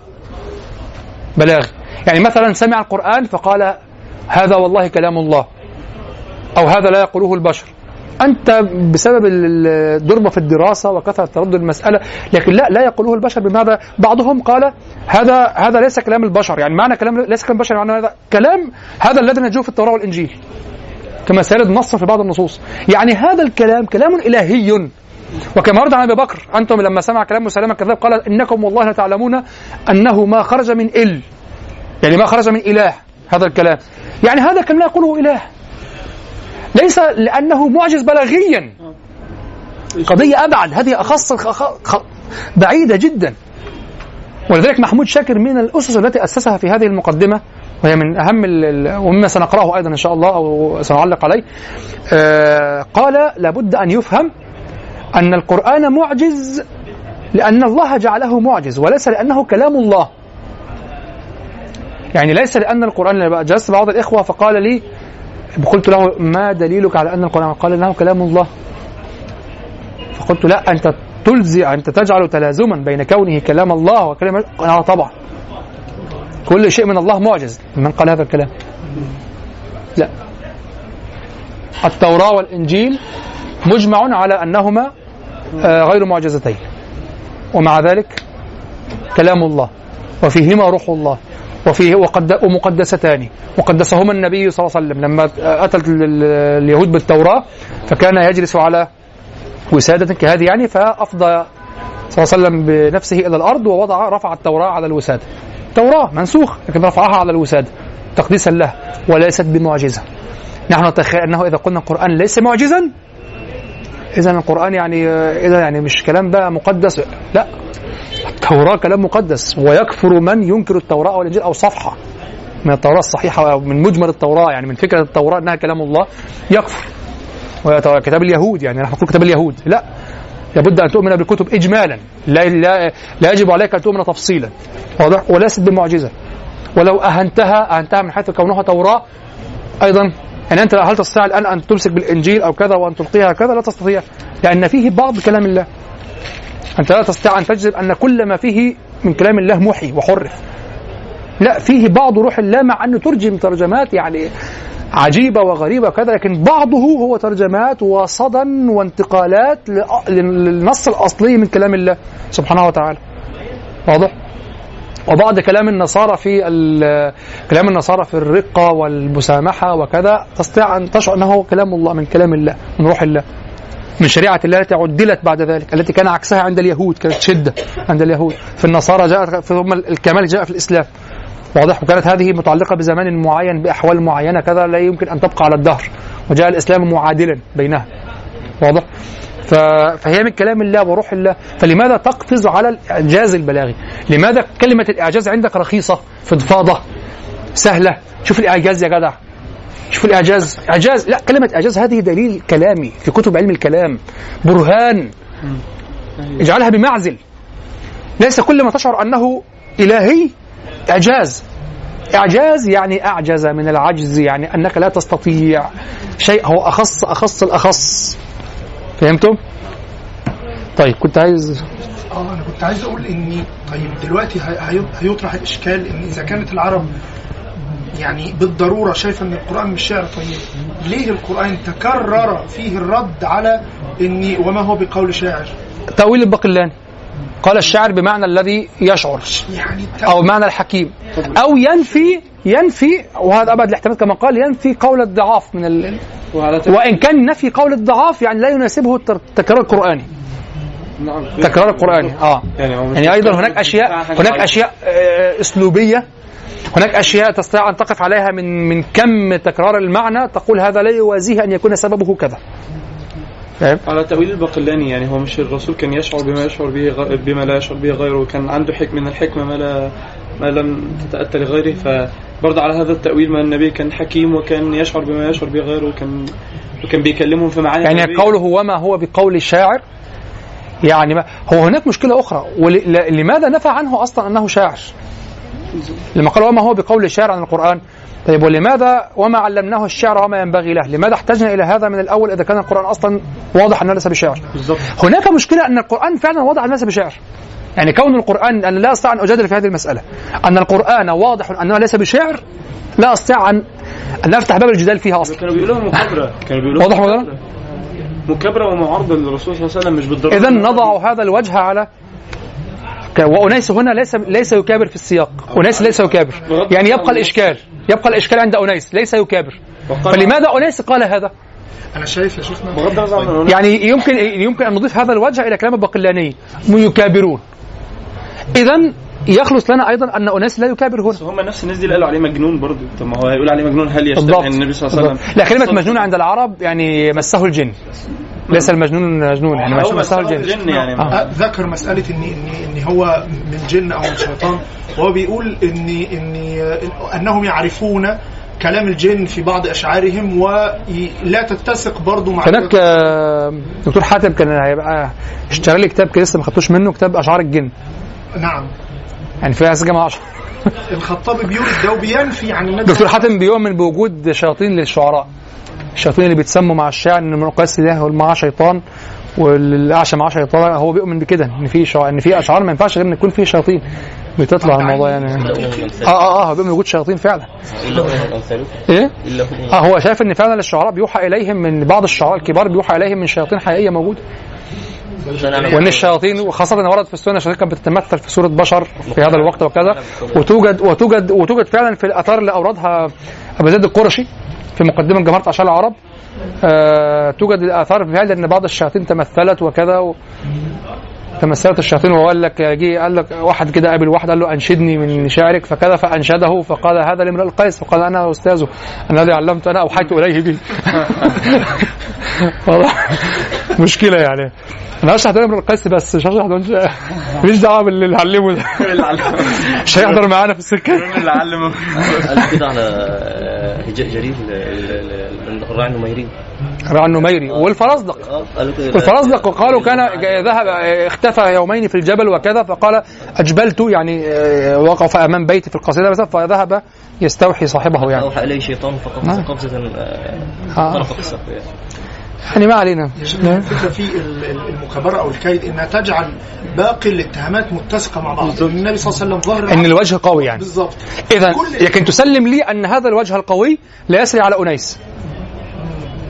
تبقى المشكلة. أنا عشان كده كنت نعم. سألت حضرتك آه، صحة الأثر. الأثر فنجد له مخرج الأثر الأثر لا يبدو في صحيح مسلم. نعم لحظة. وهو ممكن عادي يعني هو فعلا زي ما بيقولوا همشي معاكم لغاية آخر اتهاماتكم يعني أو نعم. أو لعل اللي وصل آه، في الفترة دي كان آه، بعض الآيات اللي فيها آه، نسق الشعر. بما إن ال- بالظبط بعض الآيات اللي حديث في صحيح مسلم. صحيح مسلم. طب بما ان اللفظ بيجي بالمعنى ممكن برضه يكون طيب نكمل وهو سيظل الباب مفتوح. سيظل مفتوح. طيب. النص السادس النص السادس. ابن الدغنة. طيب.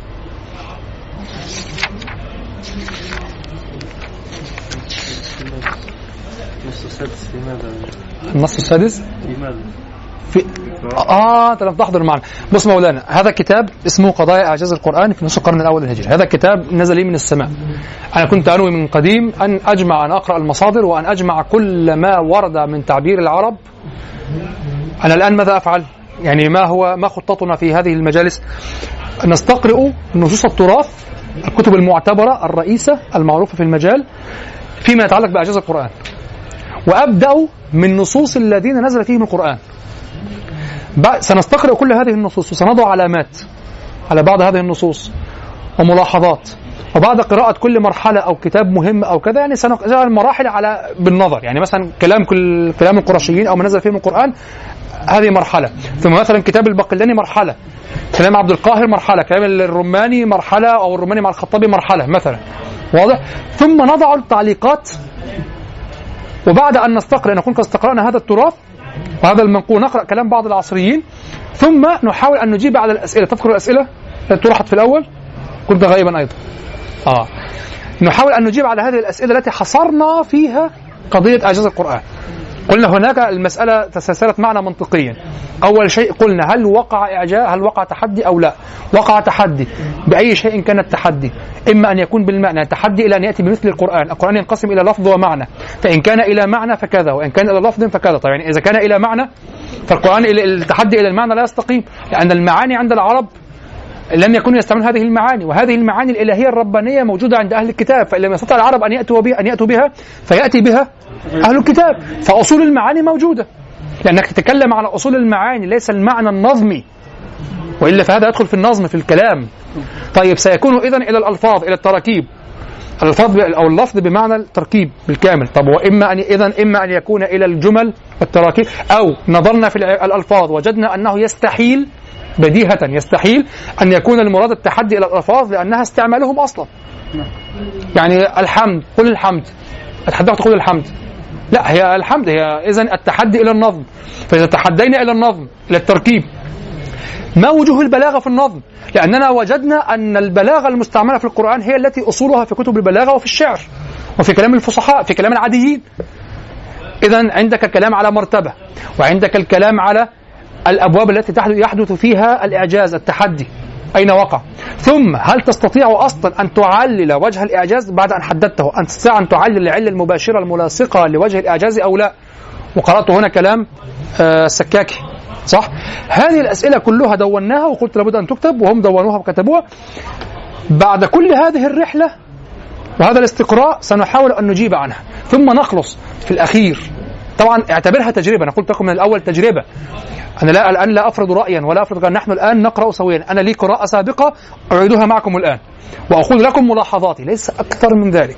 يعني لا تقول أنا إذا ماذا لأن البعض آه، كلمني أرسل لي طيب يعني إلى ماذا سننتهي؟ هو عايز أقول له الكلام الأخير بقى. لا يبقى أنت مالكش دعوة بالقضية. القرآن معجز خلاص. معجز في حقك أنت. والله القرآن معجز. اقعد بقى على جنب.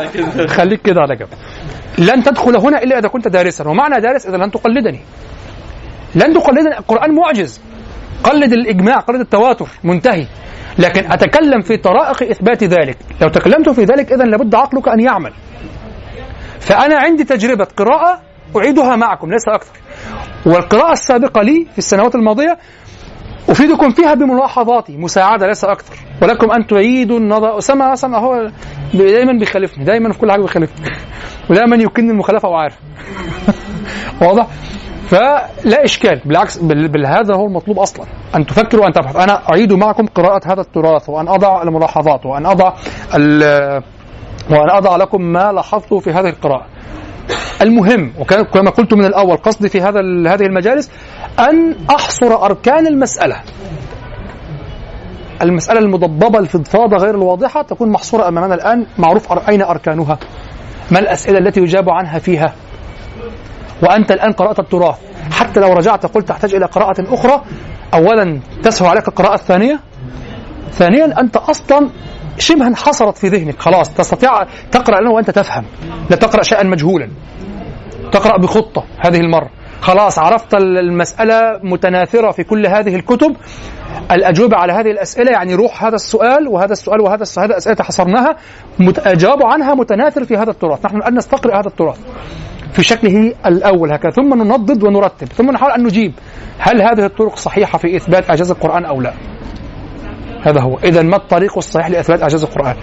طيب وإذا كان الطريق بالنسبة إلينا مغلقا كيف نحتج بإعجاز القرآن, القرآن الذي هو المعجزة الخالدة الآن؟ كيف؟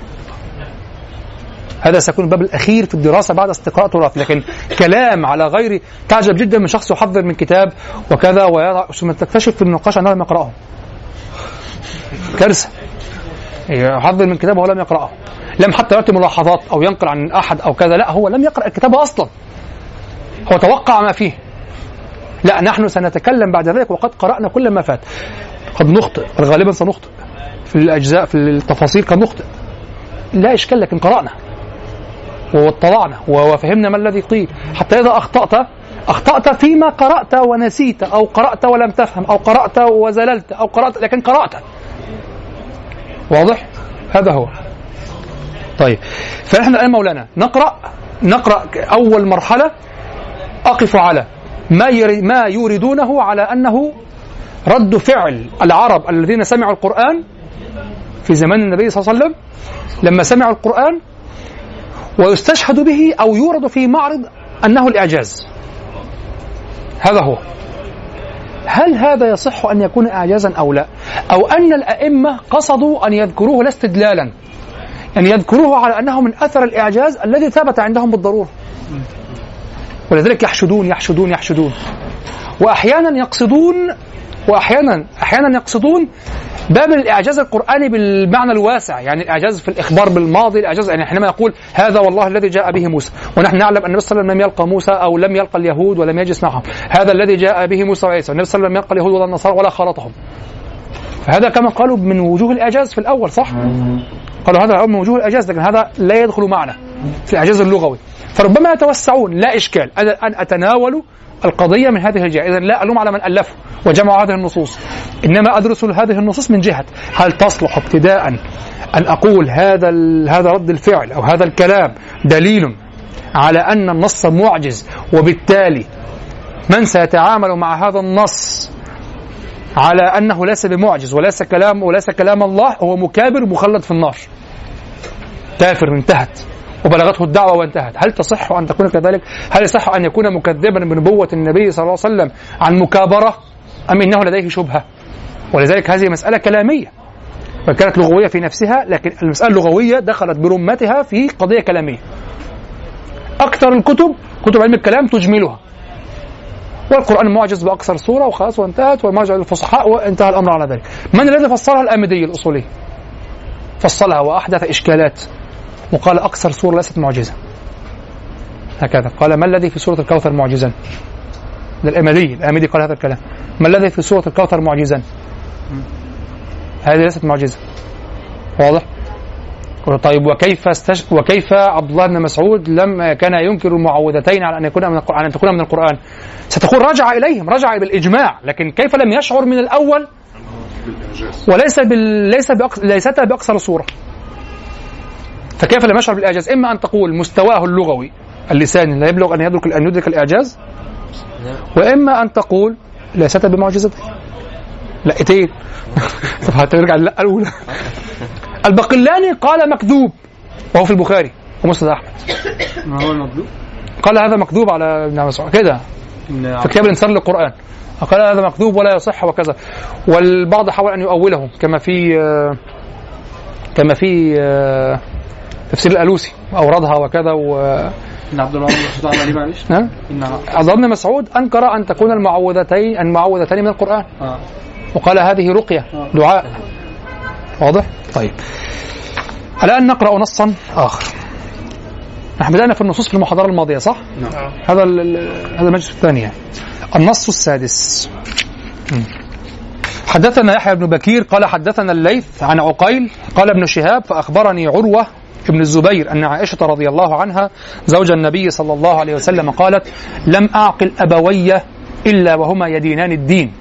قال أبو صالح حدثني عبد الله عن يونس عن الزهري قال أخبرني عروة بن الزبير أن عائشة رضي الله عنها قالت لم أعقل أبوي قط إلا وهما يدينان الدين. لم يمر علينا يوم إلا يأتينا فيه رسول الله صلى الله عليه وسلم. طرفي النهار بكرة وعشية. سبحان الله تأمل شكل الصحبة. ثم يأتي شخص يسبهما. سبحان الله أعوذ بالله. يعني بعض الطوائف تسب أبو بكر وعمر تكفر أبو بكر وعمر. أعوذ بالله. شوف شوف شوف النص تقشعر منه. تقول لم أعقل أبوي قط إلا وهما يدينان الدين ولم يمر علينا يوم لم يكن معهم الزعيم زعيم المسلمين لا كان الصاحب اللي بيأتي كل يوم. متخيل الكلام؟ متخيل الصحبة والمقام؟ لم أعقل أبوي قط إلا وهما يدينان الدين ولم يمر علينا يوم إلا يأتينا فيه رسول الله صلى الله عليه وسلم طرفي النهار بكرة وعشية. عشية يعني الصبح وبالليل فلما ابتلي المسلمون خرج أبو بكر مهاجرا قبل الحبشة. حتى إذا بلغ برق الغماد لقيها ابن الدغنة. وهو سيد القارة. فقال أين تريد يا أبا بكر؟ القارة قالوا موضع في بلاد بني عبس. فقال أبو بكر أخرجني قومي. فأنا أريد أن أسيح في الأرض فأعبد ربي. طبعا يحسن أن تعرفوا المصدر أولا الحديث هذا في صحيح البخاري. حديث صحيح. المرو كبير. في صحيح البخاري. آه. واضح؟ طيب. أين تريد يا أبا بكر؟ فقال أبو بكر أخرجني قومي فأنا أريد أن أسيح في الأرض فأعبد ربي. قال ابن الدغنة إن مثلك لا يخرج ولا يخرج فإنك تكسب المعدوم وتصل الرحم وتحمل الكل وتقري الضيف وتعين على نوائب الحق وأنا لك جار. فارجع فاعبد ربك ببلادك. آه لي فقط هنا تعليق. أرى هنا أثر رواية بالمعنى. بحكم تعاملي مع مع الشعر القديم كثيرا وكلام القدماء. ببلادك لا يعني أنا اراها تكون بأرضك بأرض قومك بديارك وليس ببلادك محدثة نوعا.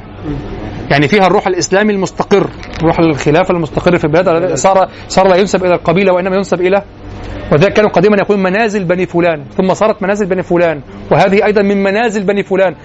هي هي أنساب وأعراق وقبائل يتنقلون. واضح؟ لكن اللي طبعا أماكن الممالك. آه لكن البلاد وأن ينسب إلى البلد وإلى المقام وكذا هذا يعني وقع بعد الخلافة. واضح؟ يعني تقريبا اجمعوا أجمعوا على قولهم لو أننا لا نروي إلا بال كما سمعنا ما روينا شيئا. واضح؟ ولذلك الجمهور لا يستدل بالأحاديث في النحو في اللغة في القرآن والشعر. الأحاديث لا. لماذا رويت بالمعنى ومجمع على روايتها بالمعنى فيخشون فيها من تغيير عن النص النبوي الأول بل هو الحاصل أصلا واضح؟ وأكثر رواة السنة ليسوا من العرب. هذه مشكلة. أنت ترى الحديث الواحد بالروايات المختلفة تتفاوت بلاغته وطوله وقصره وكذا بعض النص المدمج هكذا قصير وبعضه ممدود تشعر أنه يشرح. أن أن الراوي يشرح النص. صح؟ تشعر أنه مط تجزم بأن الراوي تدخل هنا. نعم. فارتحل ابن الدغنة فرجع مع أبي بكر. فطاف في أشراف قريش فقال لهم إن أبا بكر لا يخرج مثله ولا يخرج. أتخرجون رجلا يكسب المعدوم ويصل الرحم ويحمل الكل ويقري الضيف ويعين على نوائب الحق؟ شوف العرب الجاهليون أنا مالي كل واحد في حاله شوف نفسك. فأنفذت قريش جوار ابن الدغنة. فأنفذت قريش. طبعا انظر على انظر لشدة سهولة العربي وشدة وحدته أيضا. يعني هو سهل جدا وحد جدا. هو جاء وقال لهم هذه الجملة فانفذت جواره وقبل قليل أخرجوه. فانفذت قريش جوار ابن الدغنة وآمنوا أبا بكر. وقالوا لابن الدغنة مر أبا بكر فليعبد ربه في داره. فليصلي وليقرأ ما شاء ولا يؤذينا بذلك ولا يستعلن به. فإنا قد خشينا أن يفتن أبناءنا ونساءنا. قال ذلك ابن الدغن لأبي بكر. فطفق أبو بكر يعبد ربه في داره لا يستعلن بالصلاة ولا القراءة في غير داره. ثم بدا لأبي بكر فابتنى مسجدا بفناء داره وبرز فكان يصلي فيه ويقرأ القرآن فيتقصف عليه يعني يلقون عليه إلقاء هكذا. كما قال بعض المفسرين يتكسرون عليه يعني. واضح؟ يعني يتقطمون هكذا عليه من كثرة ما يجتمعون على داره. واضح؟ فيتقصف عليه نساء المشركين وأبناؤهم يعجبون وينظرون إليه. وكان أبو بكر رجلا بكاء لا يملك دمعه حين يقرأ القرآن فأفزع ذلك أشراف قريش من المشركين. فأرسلوا إلى ابن الدغنة فقدم عليهم. فقالوا له إن كنا أجرنا أبا بكر على أن يعبد ربه في داره وإنه جاوز ذلك فابتنى مسجدا بفناء داره وأعلن الصلاة والقراءة. وقد خشينا أن يفتن أبناءنا ونساءنا فأته. فإن أحب أن يقتصر على أن يعبد ربه في داره فعل. وإن أبى إلا أن يعلن ذلك فسله أن يرد. شوف الكلام فسله أن يرد إليك ذمتك. عقود. مش إحنا بننبهك أهو عشان نحط عليه. يعني أنت اللي غلطان. لا سله أن يرد اليك ذمتك. يعني لن نتصرف معه إلا إذا ردت رد اليك ذمتك. شوف الكلام عقود. العرب عقود. كلام عقود. سبحان الله يعني بعضهم لا يصور إلا الجوانب الحسنة ولا يصور إلا الجوانب السيئة. مجتمع. ومجتمع من الجاهلية. فيه الأخلاق التي تحكمه لعدم وجود القوانين ففيه اعراف وأخلاق وكذا ومبادئ وغيرة وكذا وفيه وارتباط بالكلمة وعقد بالكلمة وفيه أيضا ال- ال- العنجهية أو أو احتقار غير العربي أو الاستذلال أو كذا أو بعض المعاملات السيئة والمالية والربا فيها كل شيء. واضح؟ فإن أحب أن يقتصر على أن يعبد ربه في داره فعل وإن أبى إلا أن يعلن ذلك فسله أن يرد إليك ذمتك فإنا كرهنا أن نخفرك. ولسنا مقرين لأبي بكر الاستعلان. قالت عائشة فأتى ابن الدغن أبا بكر فقال قد علمت الذي عقدت لك عليه. فإما أن تقتصر على ذلك وإما أن ترد إلي ذمتي. انظر قوة الذمة عند العرب. رد إليك قلها. وإما أن ترد إلي ذمتي فإني لا أحب أن تسمع العرب أني أخفرت في رجل عقدت له إني خزلت فيه. قال أبو بكر إني أرد إليك جوارك وأرضى بجوار الله. طيب. النص السادس هذا كتابتي الطريق على النص يعني واستخلص بعد أن قرأت معكم القصة بكاملها أستخلص الشاهد منها.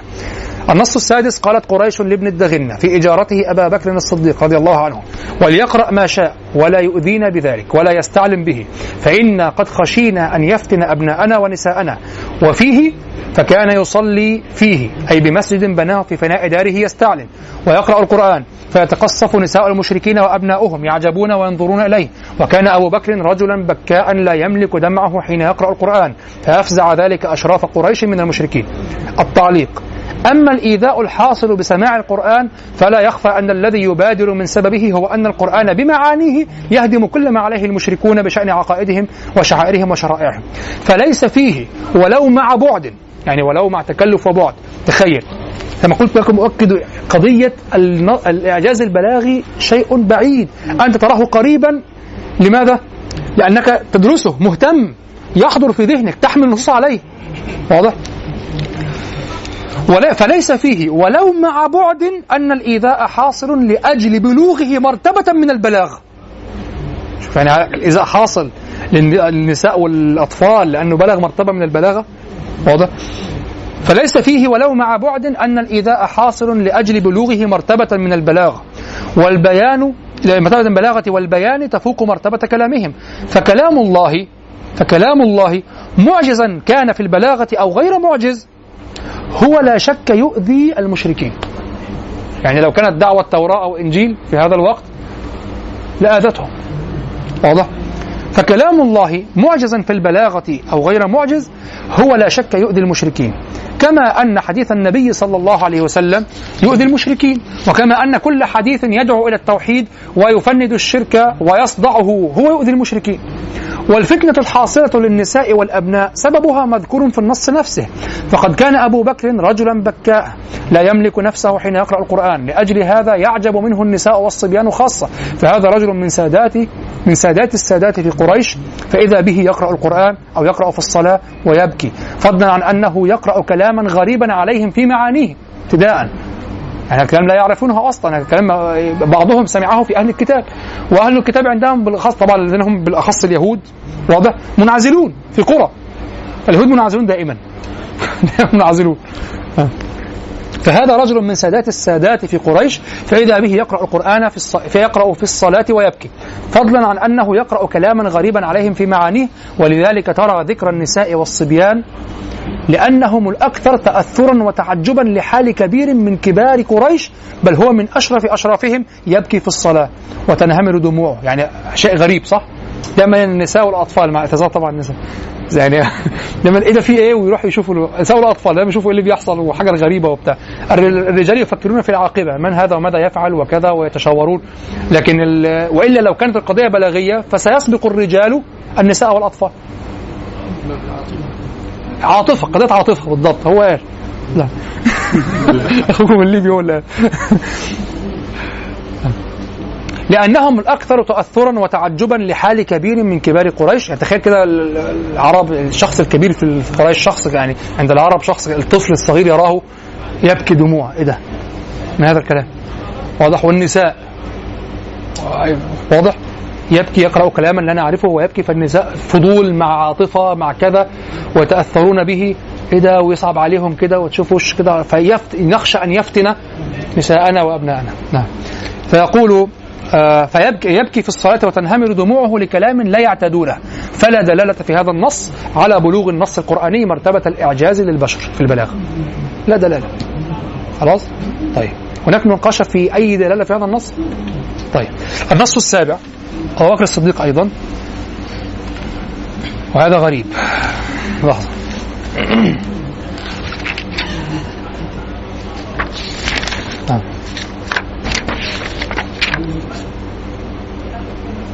هناك خطبة لأبي بكر تورد أيضا في هذا المقام. خطبة لأبي بكر رضي الله عنه. آه هذه في مستدرك مستدرك الحاكم. وقال الحاكم هذا حديث صحيح الإسناد وتعقبه الذهبي في التلخيص. بتضعيف بعض الرواة في السند وكذا. يعني المهم أنه فيه خطبة خطبنا أبو بكر الصديق رضي الله عنه فحمد الله وأثنى عليه بما هو له أهل. قال أوصيكم بتقوى الله وأن تثنوا عليه بما هو له أهل وأن تخلطوا الرغبة بالرهبة فإن الله أثنى على زكريا وأهل بيته فقال إنهم كانوا يسارعون في الخيرات ويدعوننا رغبا ورهبا وكانوا لنا خاشعين. ثم ثم اعلموا عباد الله أن الله قد قد ارتهن بحقه أنفسكم. وأخذ على ذلك مواثيقكم واشترى منكم القليل الفاني بالكثير الباقي. وهذا كتاب لا يطفأ نوره ولا تنقضي عجائبه. فاستضيئوا بنوره وانتصحوا كتابه واستضيئوا منه واستضيئوا منه ليوم الظلمة هذا هو الشاهد يعني. ولا وبالأخص أو على التحديد ولا تنقضي عجائبه. هي بالفعل لا تنقضي عجائبه. وليس معنى هذا أن تس أن يسري مفهوم المخالفة. في طلال الإنجيل تنقضي عجائبهما لا تنقضي عجائبهما أيضا.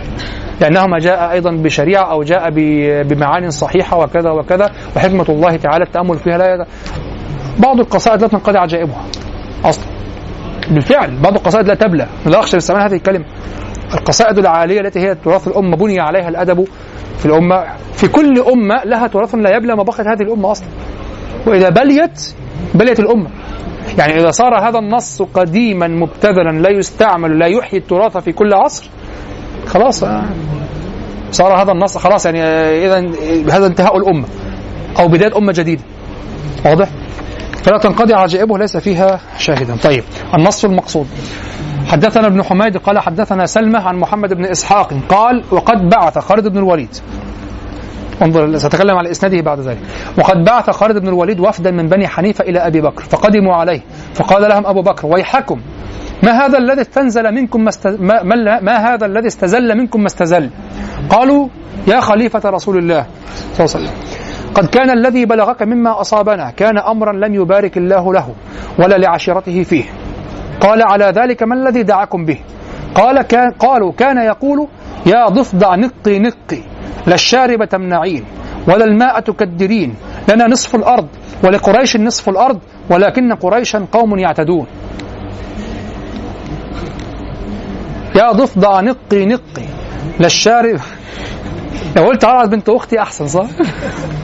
يا ضفدع نقي نقي لا الشارب تمنعين ولا الماء تكدرين لنا نصف الأرض ولقريش نصف الأرض ولكن قريشا قوم قوم يعتدون. إيه علاقة الماء ولا الشارب تمنع ولا الماء تكدر ولا نصف الأرض والضفدع يعني ولا نصف الأرض ولا قريش نصف الأرض؟ يعني ما العلاقه أصلا؟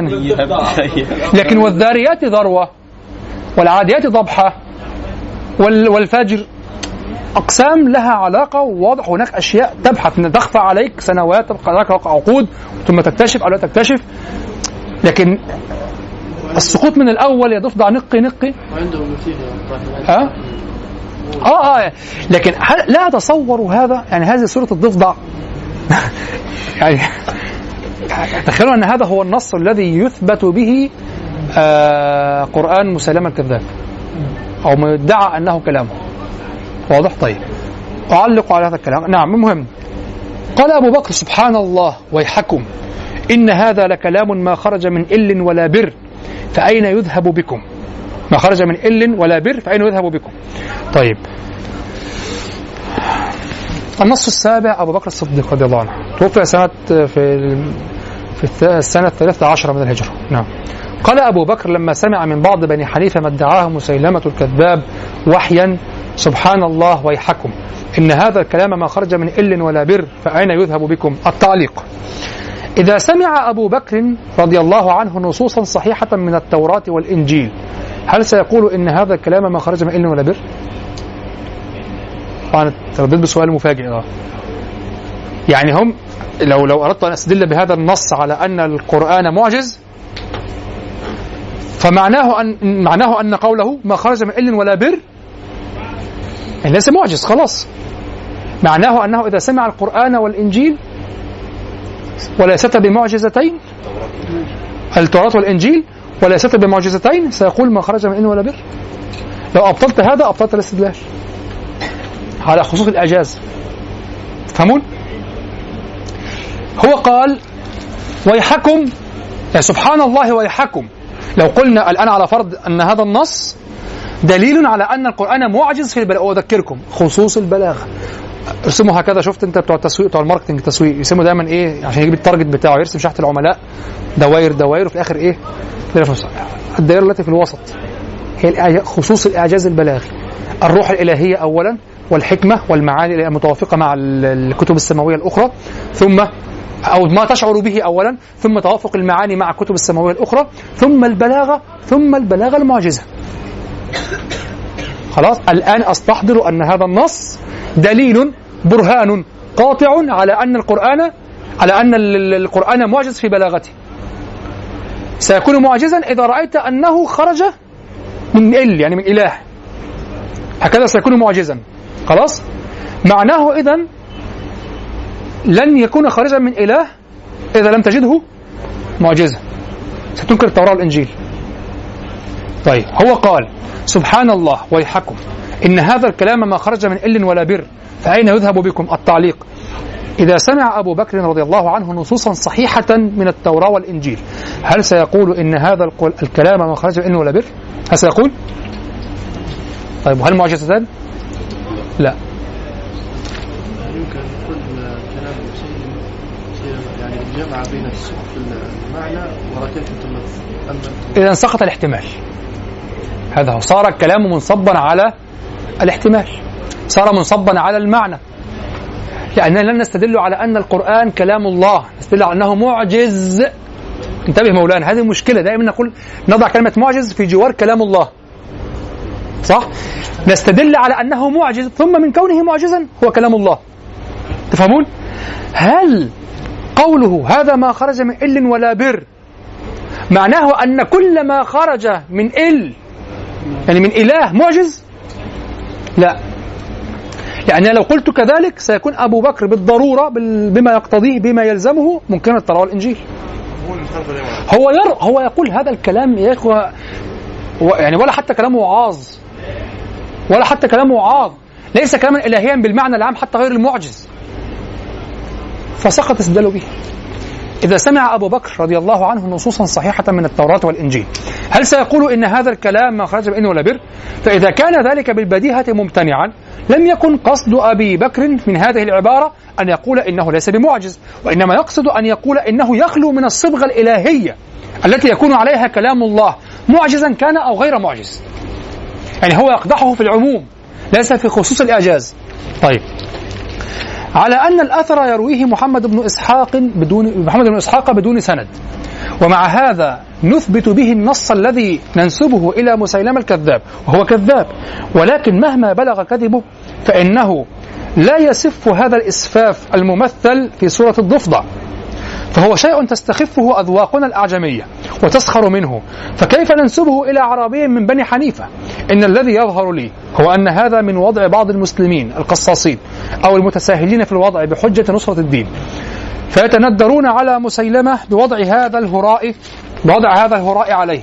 ونحن دون شك نؤمن بأنه كذاب ونؤمن بأنه لو كان أتى بما يزعمه قرآنا لن يبلغ القرآن ولن يعارضه. ولكننا نؤمن كذلك بأنه عربي وأنه لا يقول مثل هذا السخف وهو يحاول الإهانة بأن ما جاء به قرآن. فهمتم الفرق؟ سيكذب لكن سيأتي بكلام كبير. كيف نتجاهل النصوص الأولى والمعلقات ونحن نقرأ هذا السخف؟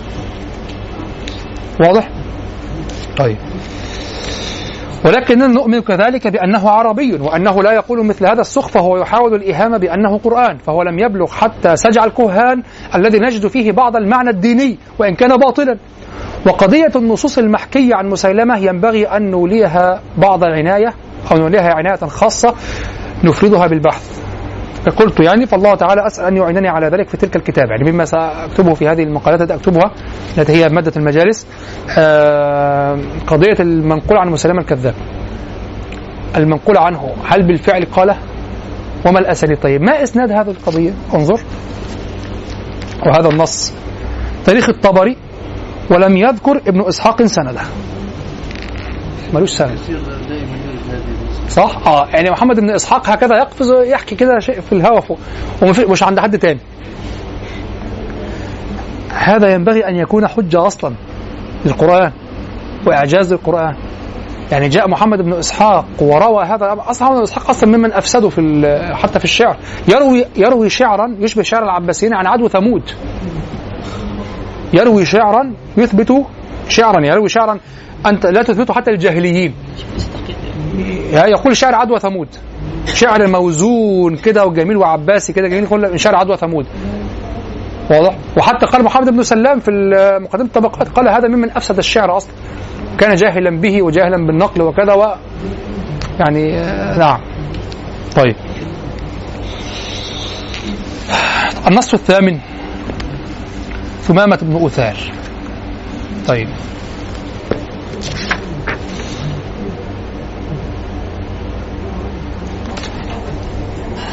هذا النص لابد أن نأخذه مع نص أبي بكر. لابد مع نص أبي بكر. طيب. اتفضل إحنا في نص بكر ابي بكر آه، استدلينا بمفهوم المخالفة إن هو قال من إل ولا لا من إل ولا بر. فلو كان من إل أو بر لكان غير هذا في ماذا؟ في كونه إلهيا لا في خصوص كونه معجزة طب إحنا أصلا مفهوم المخالفة ما بنعملش فيه الاحناف ما بيعملوش ده الأحناف الحنفية يرفضون المفاهيم في النصوص الشرعية فقط. وليس في كلام الناس. كده. لازم تبقى حنفي صح بقى. صح ولا إيه؟ يبقى حنفي صح. يعني البعض يقول لك إيه أخذت مفهوم المخالفة يا شيخ. مفهوم المخالفة عند الحنفية مرفوض في النص القراني الإلهي فقط. وليس في كلام لا لا لا. عرف الكلام عند الناس متسع. لكن يعتبرون حنفية عندهم احتياط شديد في النص. فيعتبرون الأخذ بمفهوم المخالفة زيادة على النص. والحنفية متحسسون شديدا للزيادة على النص. ويعتمدون قوله تعالى وما كان ربك نسيا. فالأصل أن ما تريد أن ما أراده الله تعالى منك سينص عليك. فإذا سكت عن غيره وجدوا في نصوص أخرى أنها ربما تأخذ نفس النص لكن نص هنا عليه لعلة خاصة. لا تم لا لا لا تثبت حكما مخالفا لما لم ينص عليه مفهوم المخالفة. واضح؟ فتوقفوا أغلقوا الباب. قالوا لكن بما أنه يجري في كلام الناس فيعتمد. لكن بما أن الأمر تشريع والأصل فيه الاحتياط ولذلك حرموا حرموا قشريات البحر. الجمبري والاستاكوزا حرام عند الحنفية. واضح؟ واضح؟ آه. لماذا؟ أحلت لكم ميتتان ودمان بس خلاص نص استثنى. استثنى. وليس عندهم والتخصيص الذي هو عند الجمهور تخصيص وتعميم أو عموم وخصوص وتخصيص وتعميم هو عندهم نسخ. لأن العام عندهم قطعي. هنشرح اصول فقه كده ها؟ طيب. طيب. آه ثمامة بن أثال بن النعمان نعم. هو ثمامة بن أثال بن النعمان الحنفي أبو أمامة اليماني سيد أهل اليمامة. كان مر به رسول لرسول الله صلى الله عليه وسلم فأراد ثمامة قتله فمنعه عمه من ذلك فأهدر رسول الله صلى الله عليه وسلم دم ثمامة. ثم خرج ثمامة بعد ذلك معتمرا فلما قارب المدينة أخذته رسل رسول الله صلى الله عليه وسلم بغير عهد ولا عقد. شوف حتى ينبهونه إذا اخذت أنت ليس عندك عقد ولا عهد. خلاص يعني أنت ليست لك كلمة ليست لك جوار ولا حماية وكذا. شوف الكلام ينبهون أيضا. أخذته بغير عقد ولا عهد. أنت ليس لك خلاص لو قتلناك أنت ليس لا تدخل في عهد أحد أو لا- لم نعطيك عهدا وكذا. لكن عادي ممكن تعمل عهد للناس وكده وتجيبهم تعزمهم وتقوم موتهم كلهم. عادي ممكن عادي وترميهم فوق القلعة وتذبحهم عادي وشغال يعني. عادي جدا. امرؤ القيس امرؤ القيس الذي يقولون الماجن الكذا الكذا حضره قتلة أبيه. نزلوا عنده فاستضافهم ثلاثة أيام وأكرمهم ونحر لهم ثم سمع منهم العرض وهو يج- وهو يجهز للحرب. سمع منهم العروض ثم رفضها ثم قال لهم تقيمون أم تنصرفون؟ واضح؟ تقيمون أم تنصرفون؟ فقالوا بل ننصرف بأسوأ الاختيارين وكذا. هم قالوا له يعني اختر اختر أكبر رأس أشرف بيت في بني أسد واختر منه أشرف رأس. يقاد إليك بالنسع. النسع اللي هو السير الجلد. شوف أشرف بيت في بني أسد. يقاد إليك ويذهب عنقه, عنقه مع شفرات حسامة. ونعصم الدماء والحرب وكذا. أو نجمع لك كل ما نملك من الأموال وكذا وكذا. أو إذا اخترت الحرب فقط أنظرنا حتى تضع الحوامل وكذا وحتى يعني آه، نخفي النساء يعني آه، يعني يستودعون النساء وكذا وكذا. فقال فقال أما ال- فقال أه؟ نعم ما هي الفدية لا مش الفدية ما هي الفدية. فقال أما الأولى فقد علمتم أنه ليس في العرب آه، كفء للحجر في دم. وأما الثانية فلا يقال إنني أخذت المال بأبي. وهي الثالثة والنظرة لكم فلن أكون سببا لعطب الأجنة في أرحامها. واضح؟ تقيمون أم تنصرفون؟ قالوا بل ننصرف بأسوأ الاختيارين وكذا. فهناك قبيصة وينصرف رجل كميار القوم. قال بيتا هكذا لا أذكر البيت يعني قال بيتا معناه يعني غدا تستوخم الحرب يعني تندم على الاختيار وتستوخم الحرب. فقال لا والله لا أستوخمها. وغدا ترون طلائع كندة تحمل في في الحلوق حنقة وفوق الأسنة علقة. ثم قال وما كان لي أن أقول هذا وأنتم إذ كنتم نازلين في ربعي. ولكنكم قلتم فأجبتم. يعتذر حتى أنه أغلظ القول. قتلة أبيه الذي يجهز الحرب معهم. شوف العهد هذا امرؤ القيس الذي يقولون مجون وكذا وكذا. رأيتم؟ هناك بنية تحتية في الشخصية العربية. لا تخرق. انظر هنا لابد أن تحلل النصوص وأنت تقرأ. هذه طبعا عادة أخذناها من الشعر فصرنا نقف على انظر يقول فأخذته أنا بتكلم في الإعجاز لكن أخذته رسل رسول الله صلى الله عليه وسلم بغير عهد ولا عقد. يعني ينبهك بأنه لا يسوءهم ليس له عهد أو عقد. رايت بغير عهد ولا عقد. فأتوا به رسول الله صلى الله عليه وسلم. فقال إن تعاقب تعاقب ذا ذنب وإن تعفو تعفو عن شاكر. على طول الكلام جاي. إن تعاقب تعاقب ذا ذنب وإن تعفو تعفو عن شاكر. ذكرنا بالنابغة فعفى رسول الله صلى الله عليه وسلم عن ذنبه. هذا النبي صلى الله عليه وسلم في اختياراته عربي أيضا. يعني في الشيء الذي يخير فيه هو أيضا عربي. واضح؟ فعفى رسول ترى ال- الخ... من؟ ابنة حاتم الطائي. ها؟ قالت قالت النبي صلى الله عليه وسلم من؟ لما قال آه لما قال آه لما أنشدته فقال لو سمعت هذا لو لو أنشدتني هذا قبل قتله ما قتلته. أو بنت النضر. بنت النا أيوه صحيح اختلط عليه الأمر. نعم. فقال النبي صلى الله عليه وسلم لو لو أنشدتني هذا قبل قتله. هذا حديث صحيح. لو أنشدتني هذا قبل قتله ما قتلته. تخيل الاختيار. تتخيل دائما أن القتل حدود وكذا وكذا. لا هناك يدخل فيها أيضا التقدير. بعد هذا شوف التقدير هذا هذا آه، يعني أثر عظيم جدا في قضية النص والشعر ومكان ومكانه عند العرب. لو أنشدتني هذا لكان يعني معنى الكلام لكان عيبا أن يقتل. يعني كيف أن يق... تقول هذا الكلام ثم يقتل. لو انشدتني هذا مع أنه قتله بسبب.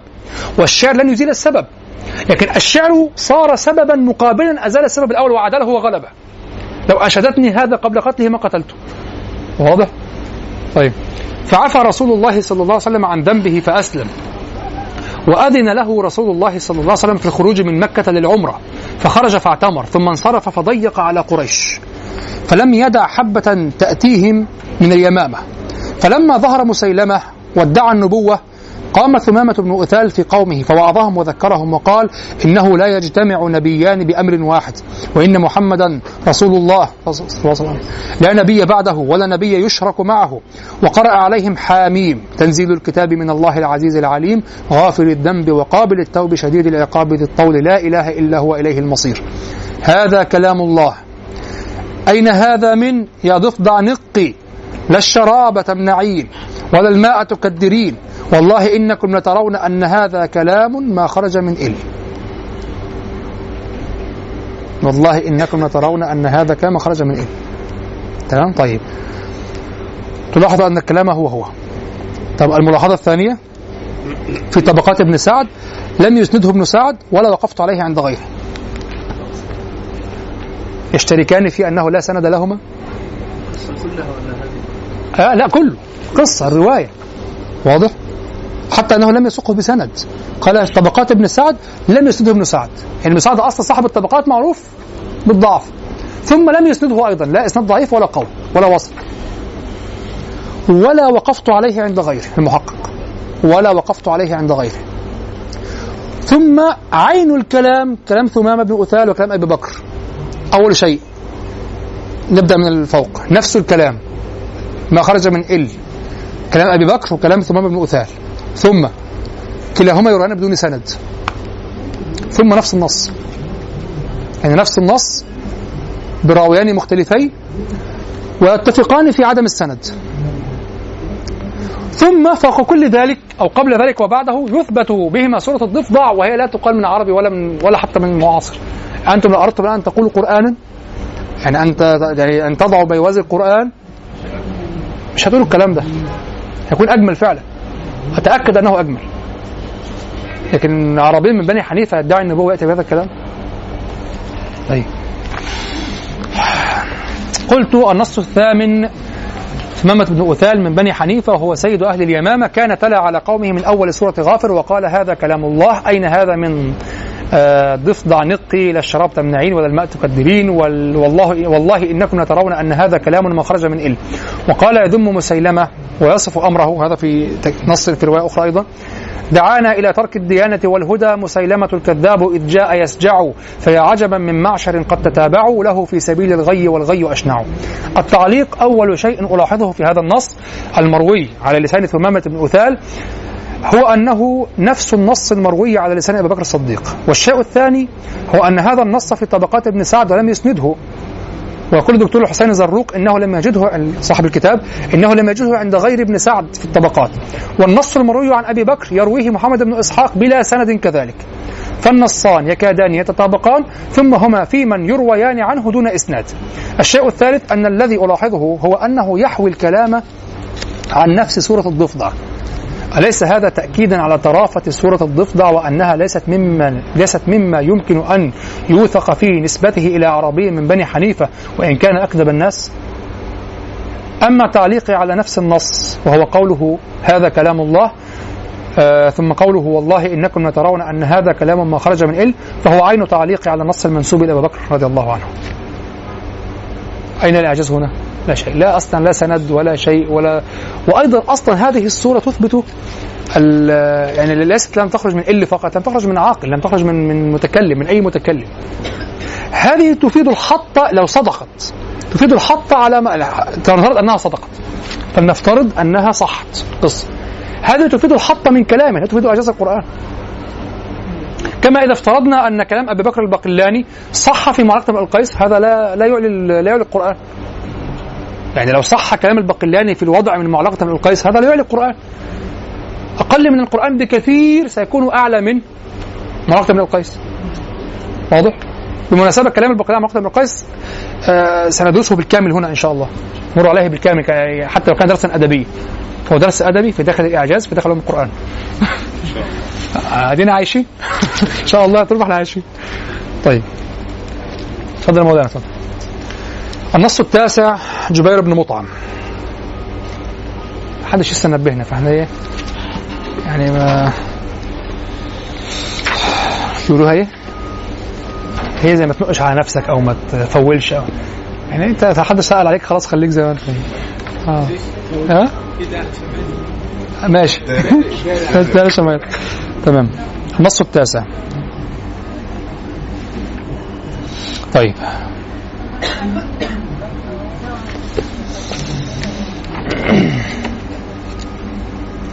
لاحظتم ان إحنا الآن ما الذي يحدث عندنا؟ يترسب عندنا معلومات تترسب عندنا فكرة عامة عن الرسول المنقولة تترسب عندنا بعد ذلك ندخل في الكتب الكبيرة وكلام العلماء الأوائل في هذه المسألة.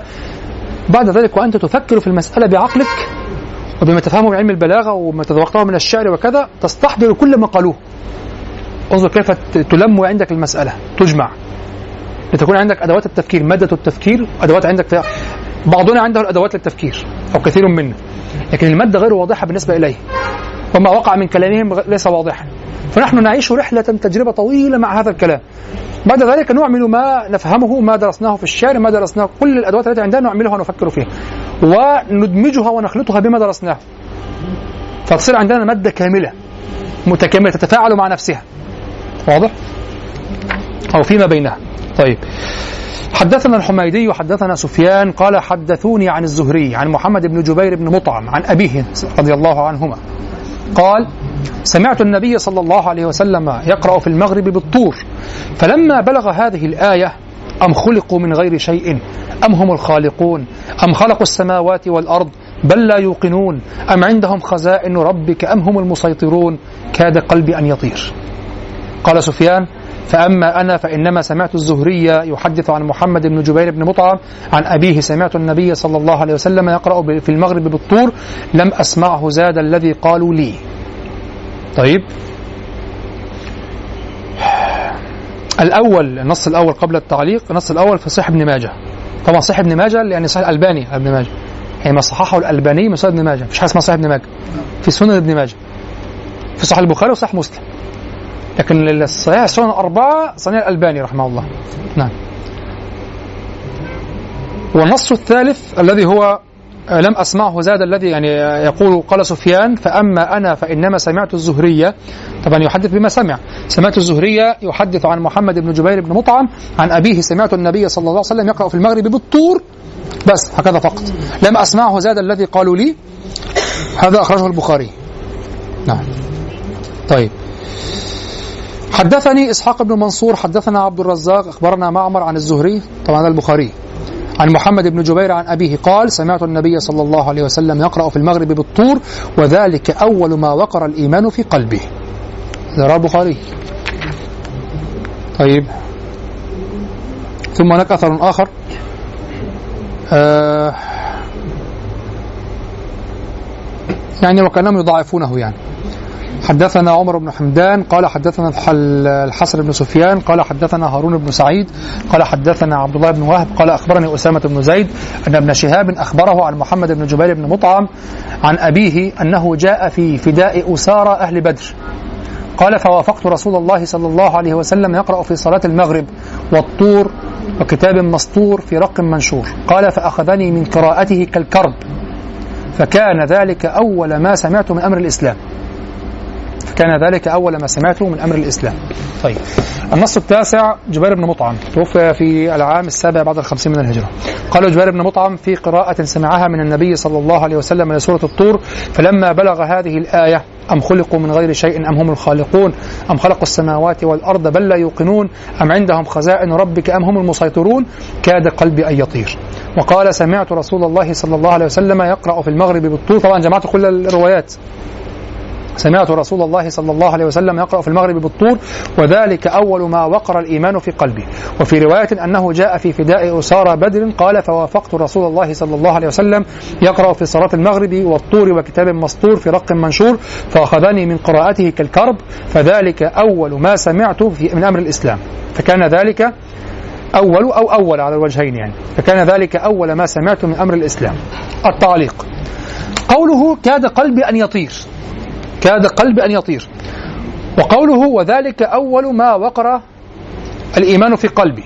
وقوله فأخذني من قراءته كالكرب فكان ذلك أول ما سمعت من أمر الإسلام. كل ذلك لا يثبت به أن القرآن قد تجاوز في البلاغة حد القدرة البشرية. إلا أن يتحكم متحكم ويقول إن الذي وجد جبير إن الذي وجده يعني جبير من أنه كاد قلبه أن يطير ومن وقور الإيمان في قلبه ومن الكرب الذي شعر به هو أثر عن البلاغة المتناهية في القرآن. وسيكون حين وسيكون حينئذ من أعظم التحكم وأبينه من أعظم التحكم وأبينه. ولو نظرنا في معنى الآيات التي حكى جبير سماعه إياها فهي معان يطير تطير لها القلوب. وأي شيء وأي شيء لا تطير له القلوب بعد سماع هذه العبارات متتابعة. أم خلقوا من غير شيء؟ أم هم الخالقون؟ أم خلقوا السماوات والأرض بل لا يوقنون؟ أم عندهم خزائن ربك؟ أم هم المسيطرون؟ وأما ما أخذه كالكرب فهو للتحقق الوازع في النفس مما سمعه من القرآن من لوم الكافرين على كفرهم. فتحقق الكرب في النفس هو لائق بأن يكون سببه المعنى لا ما يجده من المرتبة المعجزة من البيان. وقد يحصل كل ذلك أي فزع القلب وما يجده كالكرب من نصوص غير القرآن. إذا كان فيها التنبيه للأنفس الغافلة والتذكير. والتذكير بالخالق. وأصل خلق السماوات والأرض وإن كان حصوله بالقرآن آكد وأعلى دون ريب. فهم الكلام؟ طيب. هناك أي تعليق أو نقاش فيه؟ تفضل تفضل يا مولانا. هرجع لك هجي لك يا مولانا. يا غطفاني ال- المنهجية اللي إحنا بنبحث بيها في في النصوص كأنها تترك القضية عارية. يعني بعد ما نأتي على كل النصوص مفردة مفر يعني بأفرادها وننقضها هتترك قضية الإعجاز آه، عارية عن تصور العلماء بحصول العجز عند العرب. لو قد نقضنا نص نص نص هيحصل إن مفيش بقى العرب مع لا.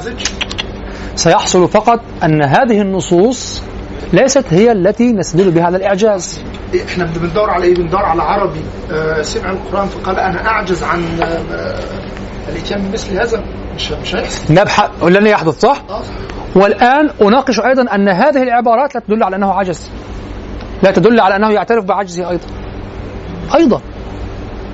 أهي. ناقش. ناقش. لو أثبتنا أنه لا يوجد نص من نصوص ولا, ولا نص واحد من النصوص كل هذا لا يتعرض لقضية الإعجاز. نعم. كل ما هناك أنهم تأثروا به وفقط وانتبهوا فقط إلى معاني أكثر ما انتبهوا إلى المعاني واضح؟ أو قد تأثروا مع كون هذه ليست أدلة.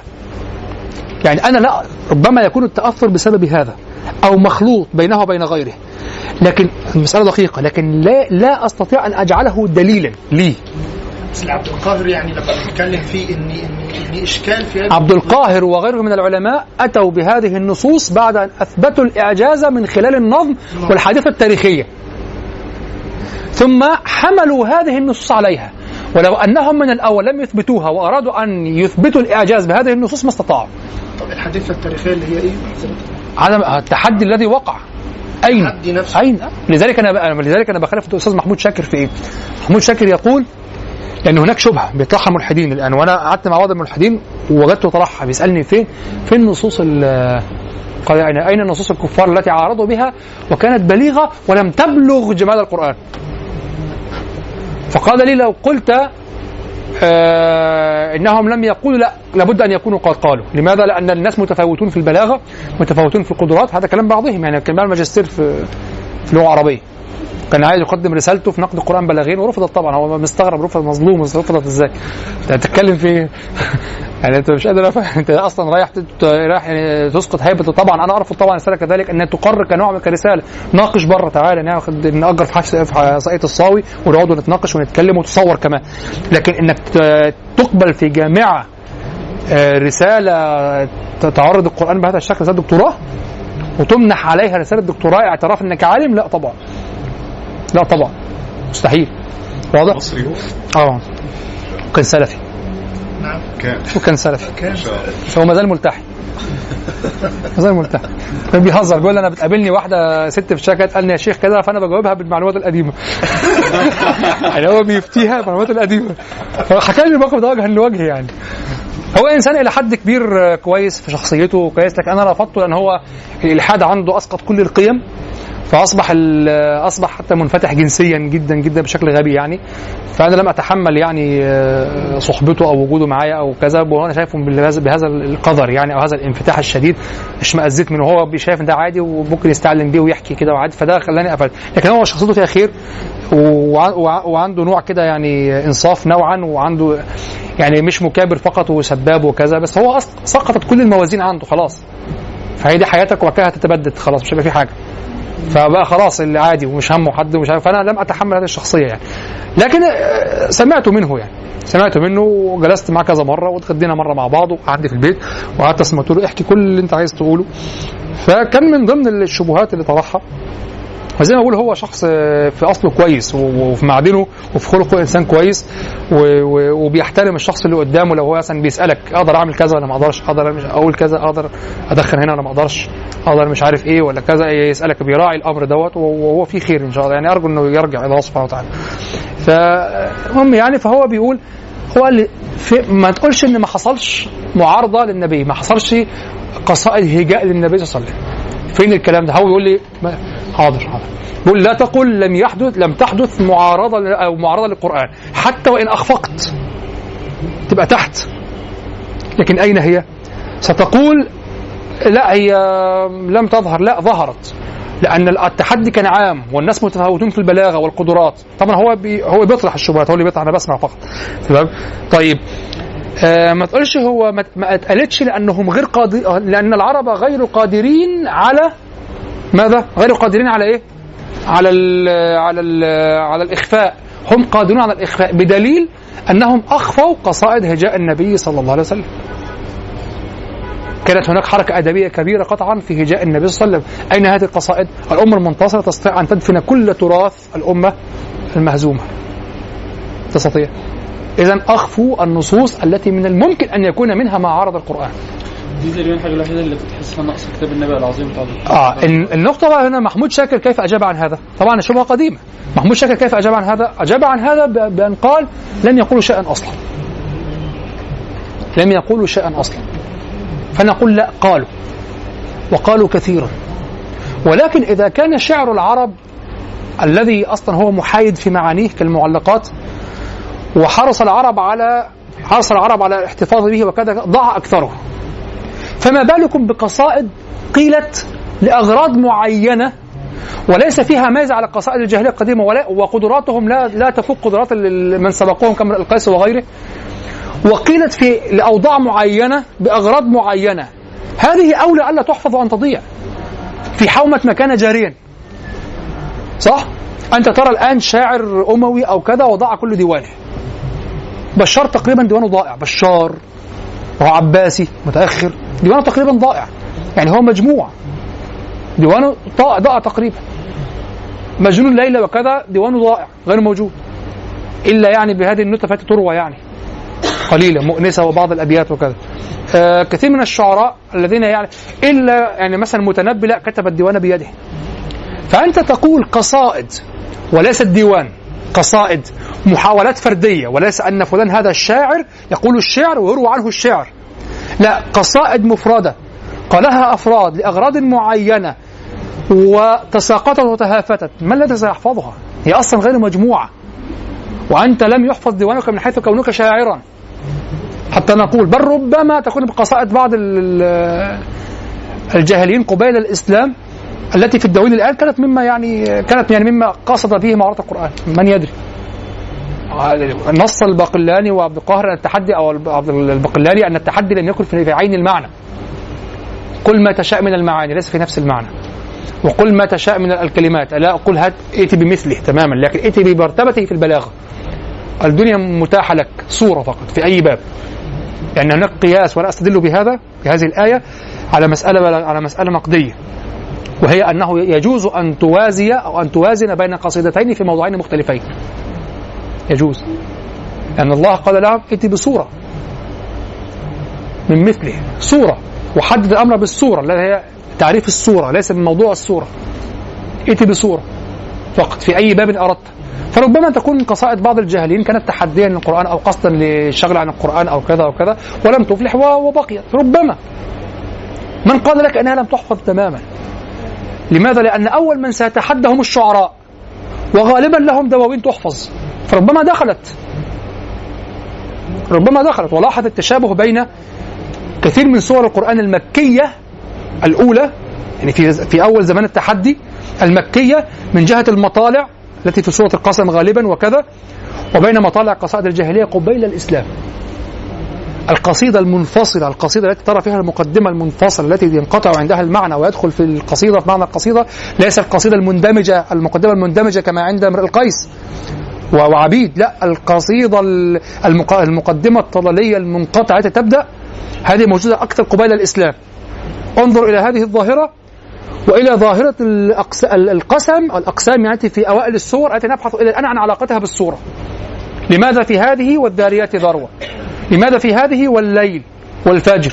ولماذا في هذه والعاديات ضبحة؟ لماذا ما علاقتها بموضوع السوره؟ هم بيعرضوا نصر القرآن أنا أقول أنا فقط أعطيك صور للت- للتفكير. أنا لا أقول هي كذلك لأن أنا أقول هناك معلومات. أتأمل كثيرا حتى اصاب بالصداع. معلومات. أجمع معلومات التي أتعمق فيها عن الشعر مع معلومات عن القرآن. أرى أن القرآن المكي هو الذي فيه هذه الأقسام في أوائل السور. والقصائد التي قبل الإسلام مباشرة واضح؟ هي التي استقرت فيها أو في بداية الإسلام قصائد الإسلاميين مسلمين أو غير مسلمين هي التي فيها المقدمة التضلية المنبترة عن عن السورة عن القصيدة. فهمت؟ واضح؟ حضرتك كنت قلت قبل كده البلاغة إن حضرتك لا تستبعد قول المعتزلة بأن ثم لا ابتداء قبل البحث يعني لحظة بس. ثم هناك شيء آخر. من الذي سيكون مرشحا لتحدي القرآن؟ الشعراء الكبار. وغالبا هم الذين يعني بالإجمال هم الذين حفظت دواوينهم. فلا يمتنع أن تكون بعض قصائدهم كانت في هذا هذه إذا ثبت أنها في هذه المدة وخاصة أن التواريخ غائبة عندنا تواريخ القصائد هنا غائبة بخلاف المتنبي لأنه دونها على الأحداث. هذه هذا بخلاف الأصل في الدواوين القديمة الجاهلين والإسلاميين والمخضرمين. قصائد ربما تكون قصائد بعض المخضرمين والإسلاميين سواء أسلموا أو لم يسلموا كان مقصودا بها معارضة القرآن فتكون قد حفظت. هي لشعراء قبل ودخلت في دواوينهم لأنها من شعر فلان. لكن كانت نيته معارضه القرآن. من قال لك إنها اختفت تماما؟ من أدرك أن بعض القصائد هذه مناسبتها؟ وظلت أقل من الاشعار ثم لو افترضت أن الأمر تحديا وأن كل الشاعر أتى بصورة وكذا وأن القرشيين لا يكثر فيهم الشعراء أو كذا هذا أدعى لأن تختفي. أين أش... أين أصلا الآن دواوين القرشيين؟ رووا عن عمر بن عن عمر بن أبي ربيعة آه عمر بن أبي ربيعة قالوا قال كان. كنا آه، نفضل قريشا على العرب في كل شيء إلا الشعر. فلما جاء عمر بن أبي ربيعة فضلناها في الشعر أيضا. رايت فالقرشيون الشعراء فيهم قليلون.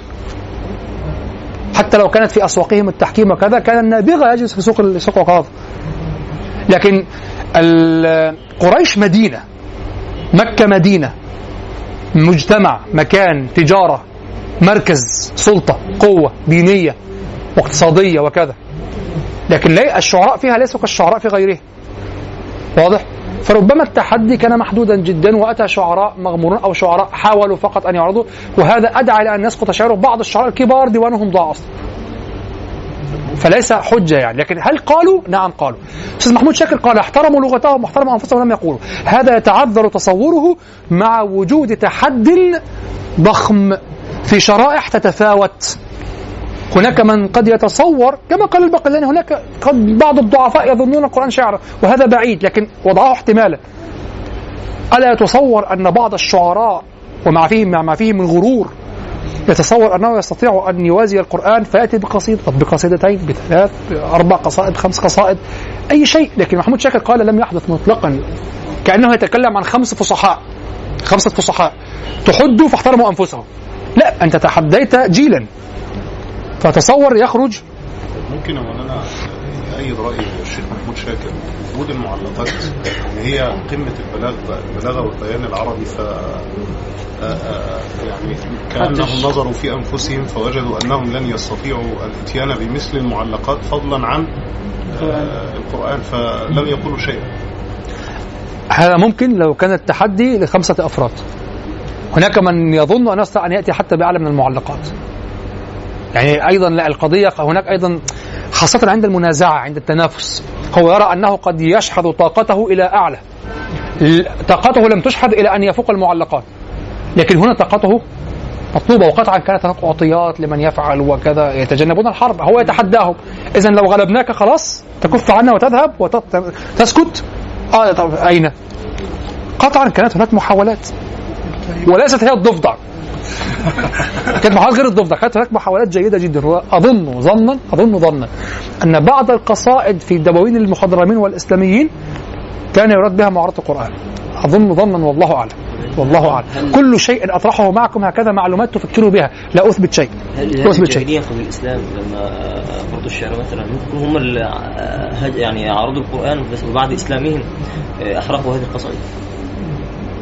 يعني الشاعر احرق قصيدته آه، لا هو أصلا لو خرجت منه لو خرجت منه خلاص هي هي حادثة خرجت عنه أصلا.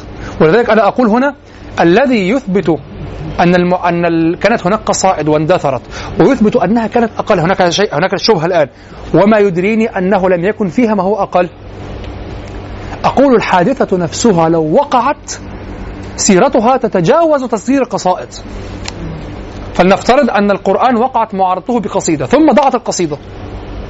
الحادثة بقيت وسارت لكن تواتر إلينا أنه لم تقع معارضة. تواتر انتهى. لذلك أنا أقول القرآن لم يعارض. لا يوجد نص موجود أو ضائع فقى القرآن أو قاربه لكن من أين هذا التيقن؟ أن حدوث ذلك يتجاوز في هذه الحادثة طبعا حتى الأعاجم كانوا يسمعون عن خروج نبي وتحدي بالكتاب وتحدي في اللغة وخرج هذا في أفصح العرب وتحداهم الكلام كان سيصل إليهم في يومين أصلا. واضح لأن الحجة من النبي صلى الله عليه وسلم تقوم عليهم هناك. هم ينتظرون يترقبون لأنهم يقفون بالاستدلال. وفصحاء قريش بالضرورة بالحس. واضح؟ فكونه لم يحدث أو كون لو الآن لو كتبت هكذا قصيدة في رق وعارات القرآن. وبعد القراءة بدقيقة ضاعت. أخذها أحد المسلمين وأحرقها أو دفنها ولم يدرى بها إلى الآن. الحادثة بعد قراءة القصيدة الحادثة صارت في العرب. وقع التحدي. فضع أنهم كانوا سيحفظونها بالكامل أصلا سيتنزل. سيحفظونها بمجموعهم. يعني يذكر بعضهم بعضا بأبياتها حتى تكتمل. كان العرب يحفظون. لكن لم يحدث هو أنت تظن أنه لو حدث سيكون مقصورا على المدونة؟ الحدث نفسه سينتشر. قاله محمد عبد الله دراز ما كانوش يعني كان هينتشر وما كانش حد سينتشر. أنا لا أحتاج ان أرى أنظر في الق... أنا عندي فضول فقط أعرف القصيدة التي حاولوا بها. أنا التي وضع القرآن أمامه يحاول أن يعلو. عندي فضول أعرف القصيدة يعني. وهديله على قفاه لو ما كانش اسلم طبعا هديله على قفاه. لو لا أحترمه برضه حتى كبير هديله يعني هزعله. لو في الآخر طلعت أقل من المعلقات. يعني أنت حاطط القرآن قدامك وعايز تغلب الإعجاز الإلهي وفي الآخر تجيب أقل من المعلقات؟ طيب يعني- الرأي ده أقنع صاحبنا لا لا أنا ما لم أدعو أحدا منهم مطلقا. بجيبه كده ونقعد واتكلم زي ما أنت عايز وكله أمان معاك. لا لا أنا أجمع فقط. أقصد هذا الرد يقنع الملحد. الله أعلم لم أجرب. الشبهه دي يعني؟ أنا لم أضع نفسي يوما في موضع الداعية ولست أصلح له. لأن لو دخلت في موضع الدعوة والتنبيه على الصواب والخطأ وكذا أكون عصبيا غير حسن ال- ال- الحديث يعني. لا لكن في المجال العلمي آه لا آه لابد أن يسير بميزان. لكن في مجال الدعوة لا أصلح. لا أصلح. فلم ادعوه أنا دعوته إلى البيت. لم ادعوه إلى الله. دعوته إلى البيت. وأسمع فقط. أسمع منه. وكما قلت يعني لا بعضهم بيننا صحبة وكما قلت يعني الشخص الذي نقلت عنه الكلام هو فيه خلق يعني وفيه ليس خلق ودين يعني فيه خلق و... آه وبس يعني فيه خلق وكذا يعني. لكن أنا امتنعت لأنه إسقاطه لأن إسقاطه للمعايير تماما جعلتني أشمئز من طريقة كلامه ومن أفعاله التي يحكيها و... وكذا يعني اشمئزيت خلاص. اسقط كل الاعتبارات وصار حتى دخل في القبح حتى القبح حتى الفطري يعني. فكرهت منه ذلك ف طب هو معه. تظل إذا وجد ملحدون آه، وقال هذه الشبهة بما نرد عليه. بما قلت الآن. طيب هل هي تقنع؟ طبعا. هو سيكابر في أن حدث هو نفسه قال قال لا تقل لي لم يحدث. هذا حدث جلل عام. قطعا هناك تفاوت في درجات الفصاحة والبلاغة والشاعرية. قطعا هناك عشرات القصائد حاولت أن تفعل أو حاول أصحابها أن يفعلوا. حلو. فعلوا. لو وقعت في وقع في نص واحد تفوق على القرآن كان سيكون رهين النص المكتوب القصيدة التي دفنها المسلمون أم كان سينتشر وسيخرج عن طوق واستطاعة المسلمين؟ خاصة أنك كنت في موضع الاستضعاف في هذا الوقت لم تكن دولة. يعني أنت ستدفن القصائد بعد أن صرت خلافة ودولة ودخلت وفتحت مكة. صح؟ انتهى هناك سيرة شغالة. وقع التحدي. غلبت لكن لم تغلب. يعني القضية كانت في وضع استضعاف المسلمين يعني الطريق مفتوح أبواق مفتوحة. وليس أنا أفترض حتى لو كان ذلك في ذروة الخلافة الإسلامية والقوة وقع التحدي سيسير وينتشر. لأن وقع التحدي في وجود سأتنزل أيضا نصفين. في وجود نصفين نصف من الكفار ومن المسلمين. هذا النصف سينقل الكلام. إلا أن تقتله كله يعني. وها- ما حصلش. ما حصلش. سيتجاوز. تخيل أن الأمر وقع في وقت سلطة الكافرين. ويقع التحدي.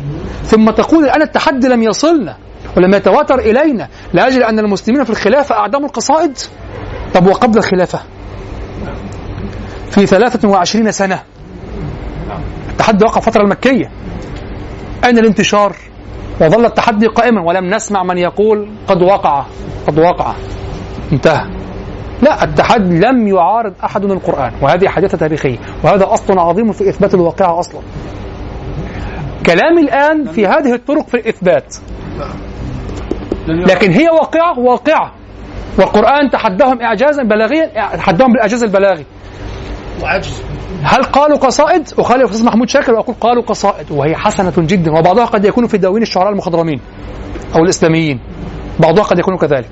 أقول المخضرمين ليس الإسلاميين معذرة لأن أنا أدمج بينهما كما فعل ابن سلام.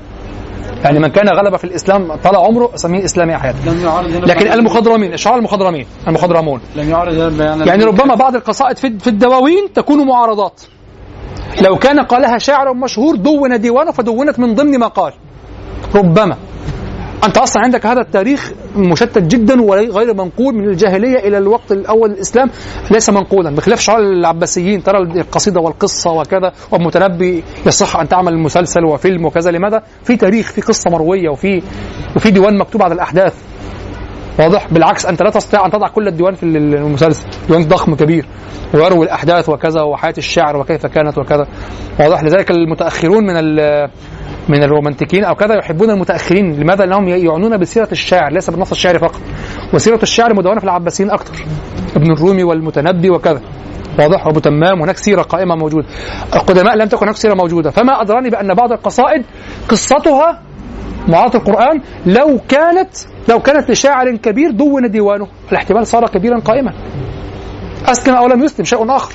واضح؟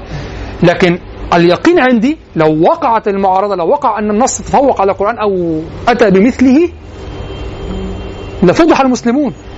وكانوا في وقت استضعاف. وكان ذلك سينتشر ليصل إلينا يتواتر. كما تطلع لنا القرآن. أشياء كثيرة متواترة إلينا تقف فيها على الأسانيد ال- الدقيقة. مشكلتي الآن في هل هذه هي طرق الإعجاز أو لا. لكن قطعا وقع قطعا وقع. حج على كل العصور حج على كل العصور. لأن التحدي موجود في القرآن قطعا ولم يحدث قطعا. لكن أخالف محمود شاكر فإنه لم تقع المحاولة لكن أقصد لم يحدث أن أتوا بمثله أو بأعلى. نعم. مش كلام مش كلام الدكتور محمود يتسق مع التبكيت الحاصل في القرآن بأنه القرآن بيتنزل معاهم درجات من سورة إلى عشر سور إلى من مثله إلى عشر سور إلى إلى سورة. هذا يؤيد كلامي. إزاي؟ بأنهم أتوا ولم يستطيعوا فطب نوسع لكم هات عشر. ها ايدي بقصاد أكثر يلا مش واحدة بس. بالعكس تكرر الأمر يدل على محاولته. تخيل أنه طبعا يصح في الوصفين لكن تكرر الأمر يدل على المحاولة مع الإخفاق أم يدل على أنهم ظلوا مكانهم؟ لم يكتبوا شيئا أو لم يقولوا شيئا. مع الأمرين لكن أكثر مع طب عارف اللي يدعوها التوسيع. طب 10 طب كذا الفرصه أكبر. تصح مع الامرين مش مشكلة؟ يعني قول بشكل قريب من قول المعتزلة. أنا اتدرس, أتدرس هذا الأمر أنا مطمئن ومرتاح لأن القرآن معجز في الأخير يقينا. انتهى. مختلفين. نعم. لكن قول المعتزلة بأنهم صرفوا ان إن صرفا إن العرب صرفوا عن ال عن ال مما سيتناوله. مما سيأتي إن شاء الله. هل هم صرفوا عن وكان ينبغي أن ادمجه في الأسئلة لم اضعه في الأسئلة. هل العرب صرفوا لأنهم كانوا في الأصل قادرين فالله تعالى صرفهم عند المحاولة؟ بالظبط. ما هو ده قول أم- قول عبد الله دراز نعم. لا انتقدوا أهل السنة كلهم انتقدوه. آه؟ أم كانوا قادرين ولم يستطيعوا أصلا يبطلون قول المعتزلة ب- بقوله تعالى آه، قل لئن اجتمعت الإنس والجن على أن يأتوا بمثل هذا قل لا يأتون بمثله ولو كان بعضهم لبعض ظهيرا. لماذا قال؟ الاجتماع والمظاهرة وكذا تدل على أن الموضوع فيه محاولة بذل جهد وأن الموضوع فيه مكابدة في الأمر. ولو كان الأمر بال- بالصرفة فخلاص لا الم- أنت تصرف أنت تقدر عليه أصلا. لن تحاول انت كلما حاولت خلاص أنت لا تأتي بشخص تقول له ساعدني أن أقول الحمد لله. الحمد لله لا انت تقول آه، مالي لا أقول الحمد لله. لكن بيت الشاعر تعالى ساعدني أنا عايز أجيب قافية كويسة هنا وعايز تعالى اشترك معايا في البيت الشعر اذا لن تطلب الظهير والمعاونة هذا كلام عبد القلاني وعبد القاهر. لن تطلب الظهير والمعاونة إلا في شيء ترى أنه تصح معالجته بالزيادة في المكابدة فيه والجهد فيه. لو من الأول صرفت ستعجب. هناك سحر. هناك شيء. ولذلك هو طرح احتمالات أخرى. قال لماذا لا يكون سحرهم؟ هذه شبهة. لماذا لا تكون هذه الصرفة يكون سحرهم؟ ويكون يكون القول بالصرفة يشبه قول إنه سحر وكذا. يعني هناك تسلسل في أو تولد المسائل من بعضها وطبعا الباقلاني يفعل هذا. وابلى بيان حسنا فيها. لكن مشكلة الباقلاني في في حماسته في ظل حماسته أتى بأشياء كثيرة على انها دليل وليست دليلا عايز يعدد الأدلة. عايز يكثرها. يعني تخيل أن يقول مثلا القرآن كلام الله النفسي لا يوصف إلا بما وصف إلا بما وصفه الله فلا يوصف بالسجع. جهات منفكة خلاص كلام كلام كأنه خرف بالفعل كأنه خرف. يوصف بالتشبيه وبالاستعارة صح؟ هو وصفه تشبيه واستعارة. ويوصف بالإطناب وال... والإيجاز والمساواة. ويوصف بأشياء كثيرة هي من الفنون المشتركة مع مع كلام البشر. ولم يصف ما يصف الله سبحانه وتعالى كلامه كلامه النفسي. الملنا بالكلام النفسي. نتكلم عن النص المنطوق من خلالنا والمكتوب. النص المفهوم لنا ببلاغتنا. هو الذي ترد عليه اوصاف البلاغية. كيف تقول يوصف بالسجع؟ ولا بغير السجع الكلام النفسي. لا بالسجع ولا بغير السجع تعجب تعجب من مثل هذا هو ي- عارف عصف ذهني؟ يعصر ذهنه عصف ذهني واكتب. عصف ذهني واكتب. وجاء عند امرئ القيس وسقط. مشكلة عويصة جدا. لا جاء عند امرئ القيس وسقط. فعلا يعني اختم طب بمثال سريع. قال انظر إلى قوله آه، أفاطمة مهلا بعض هذا التدلل وإن كنت قد أزمعت صرمي فأجملي قال الشطران متنافران وهذا من عيوب الشعر ولا علاقة لهما ببعضهما وكذا وأنا امبارح كلت سمك النهارده رحت الشغل.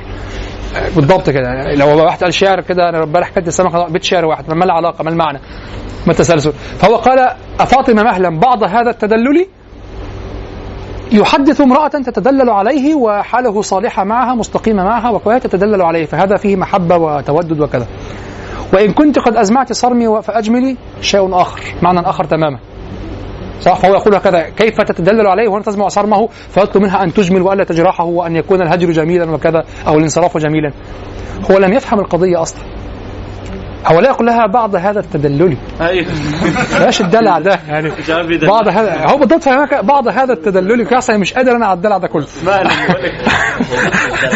هو السياق يحكم هو يقول ماذا؟ ويوما على ظهر الكثيب تعذرت. علي وآلت حلفة لم تحللي. أفاطمة مهلا بعض هذا التدلل. هو أنزل التدلل هنا أو أنزل فعلها الذي هو الصرم من منزلة الت- التدلل لأنه لا يصدق. أنا سعدت جدا لأنني فسرت هذا التفسير ثم وجدت شاهدا له أخبركم به. وتخيلوا سعادة أحدكم لو وجد مثل هذا. هو أنا قلت هو كمن يرى مثلا صديقه وحبيبه ميتا وكذا يقول لا لا لا اصحى ما لا تمزح معي استيقظ. أنت صاحي صاحي صح ما تسيبنيش. أول ما لا تترك لا تمت. هي الشطر الثاني. وإن كنت قد أزمعت صرمي ويقول وإن كنت ما هي أزمعت. ألم يقل آه تعذرت والت حلفة لم تحللي؟ لماذا قال وإن كنت وإن التي هي للتقليل؟ كأنه أيضا لا اوعى تكوني أزمعت. إن كنت إن كان سيحدث فأجملي. فقلت هو أنزل من أنزل التمنع وأنزل اللقاء الأخير وتمنعها عليه خجلا منه في اللقاء الأخير. طبعا هو يريد أن ينهل من آخر اللقاء أو يعل من آخر اللقاء؟ فهو آخر اللقاء فيه في في يعني في شيء كبير يعني. آه بيبقى في وضع كبير ليه ليه معنى خاص. يبقى حميمي يعني. فهو يريد أن يكون آخر اللقاء حميميا. فيقول فلما وجهها تتمنى عليه هنا فهو انزلها أنزل هذا الفعل منزلة التدلل وأنزلها منزلة المتدللة. بعض هذا التدلل ثم كأنه أفاق شيئا للواقع لكن ما زال يقلل منه. وإن كنت قد أزمعت صرمي فأجملي. يعني اجعليه تدلل. إن كنت قد فعلا أزمعت صرمي اجعليه تدلل. فهو يتردد ويتحير بين التد... لا يريد أن يصدق أنه يهجر وأنها تنصرف ولن يراها بعد ذلك. فيسقطه من مسقط التدلل من منزله التدلل. قلت هذا وفسرته خلاص منذ قرأت كلام البقلاني منذ سنوات. ثم وأنا اقرا ديوان جرير أجده يقول ألا ليت شعري يوم دارت صلصل أتريد صرمي أم تريد دلالة؟ لو أن عصم عمايتين ويذبل سمعت حديثك أنزل الأوعال. عينه على المعلقه صح؟ ما حدش يقول لي لا دي صدف. جاب الألفاظ المشهوره أتى بالألفاظ المشهورة من المعلقة ووزعها وصنع منها تشكيلة لغوية في كلامه ليضفي روح المعلقه فكلامه يدل على أنه فهم البيت التدلل نفس الفهم. وإن كنت قد أزمعت صرمي. فوضعه في صورة مباشرة من الحيرة. ألا لا تشعري يوم دارت صلصل مش جلجل صلصل ألا لا تشعري يوم دارت صلصل أتريد صرمي أم تريد دلالة؟ فهم أن امرأ القيس متحير. البيت الذي يليه؟ لو أن عصم عمايتين ويذبل. شوف كل لفظة. لو أن عصم عمايتين العماية وما أرى عنك العماية تنجل لو أن عصم عمايتين فأنزل منه العصم من كل منزل. لو أن عصم عمايتين ويذبل. يذبل. فلك الليل كان بكل مغرفة شتت بيذبلي لو أن عصم عمايتين ويذبل. سمعت حديثك أنزل الأوعال. فأنزل منه العصمة التي هي الأوعال من كل منزل. شوف استوحى المعلق. فهو فهم. فأنا سعدت انفجرت سعادة. قلت جرير فهم لكن ليت جرير كان ناقدا يعني كان يكتب في النقد. الشعراء يفهمون الشعراء. النقاد لا يفهمون الشعراء. النقد الناقد الصرف لا يفهم الشاعر. الشاعر يفهم الشكل المشغول بالشعر. يعني هذا البيت أفضل شارح لبيت امرئ القيس. صح؟ والبيت الذي يليه يؤكد لك أنه كان يضع عينه على المعلق. ألا ليت شعري يوم دارت صلصل صلصل أتريد أتريد صرمي أم تريد دلالة أفاض بعض هذا؟ وإن كنت قد أزمعت صرمي. صرمي ودلالة. واضح؟ بعض هذا التدلل. طيب جزاكم الله خيرا. هو الذي بعث في الأميين رسولا منهم يتلو عليهم آياته ويزكيهم ويعلمهم الكتاب والحكمة وإن كانوا من قبل لفي ضلال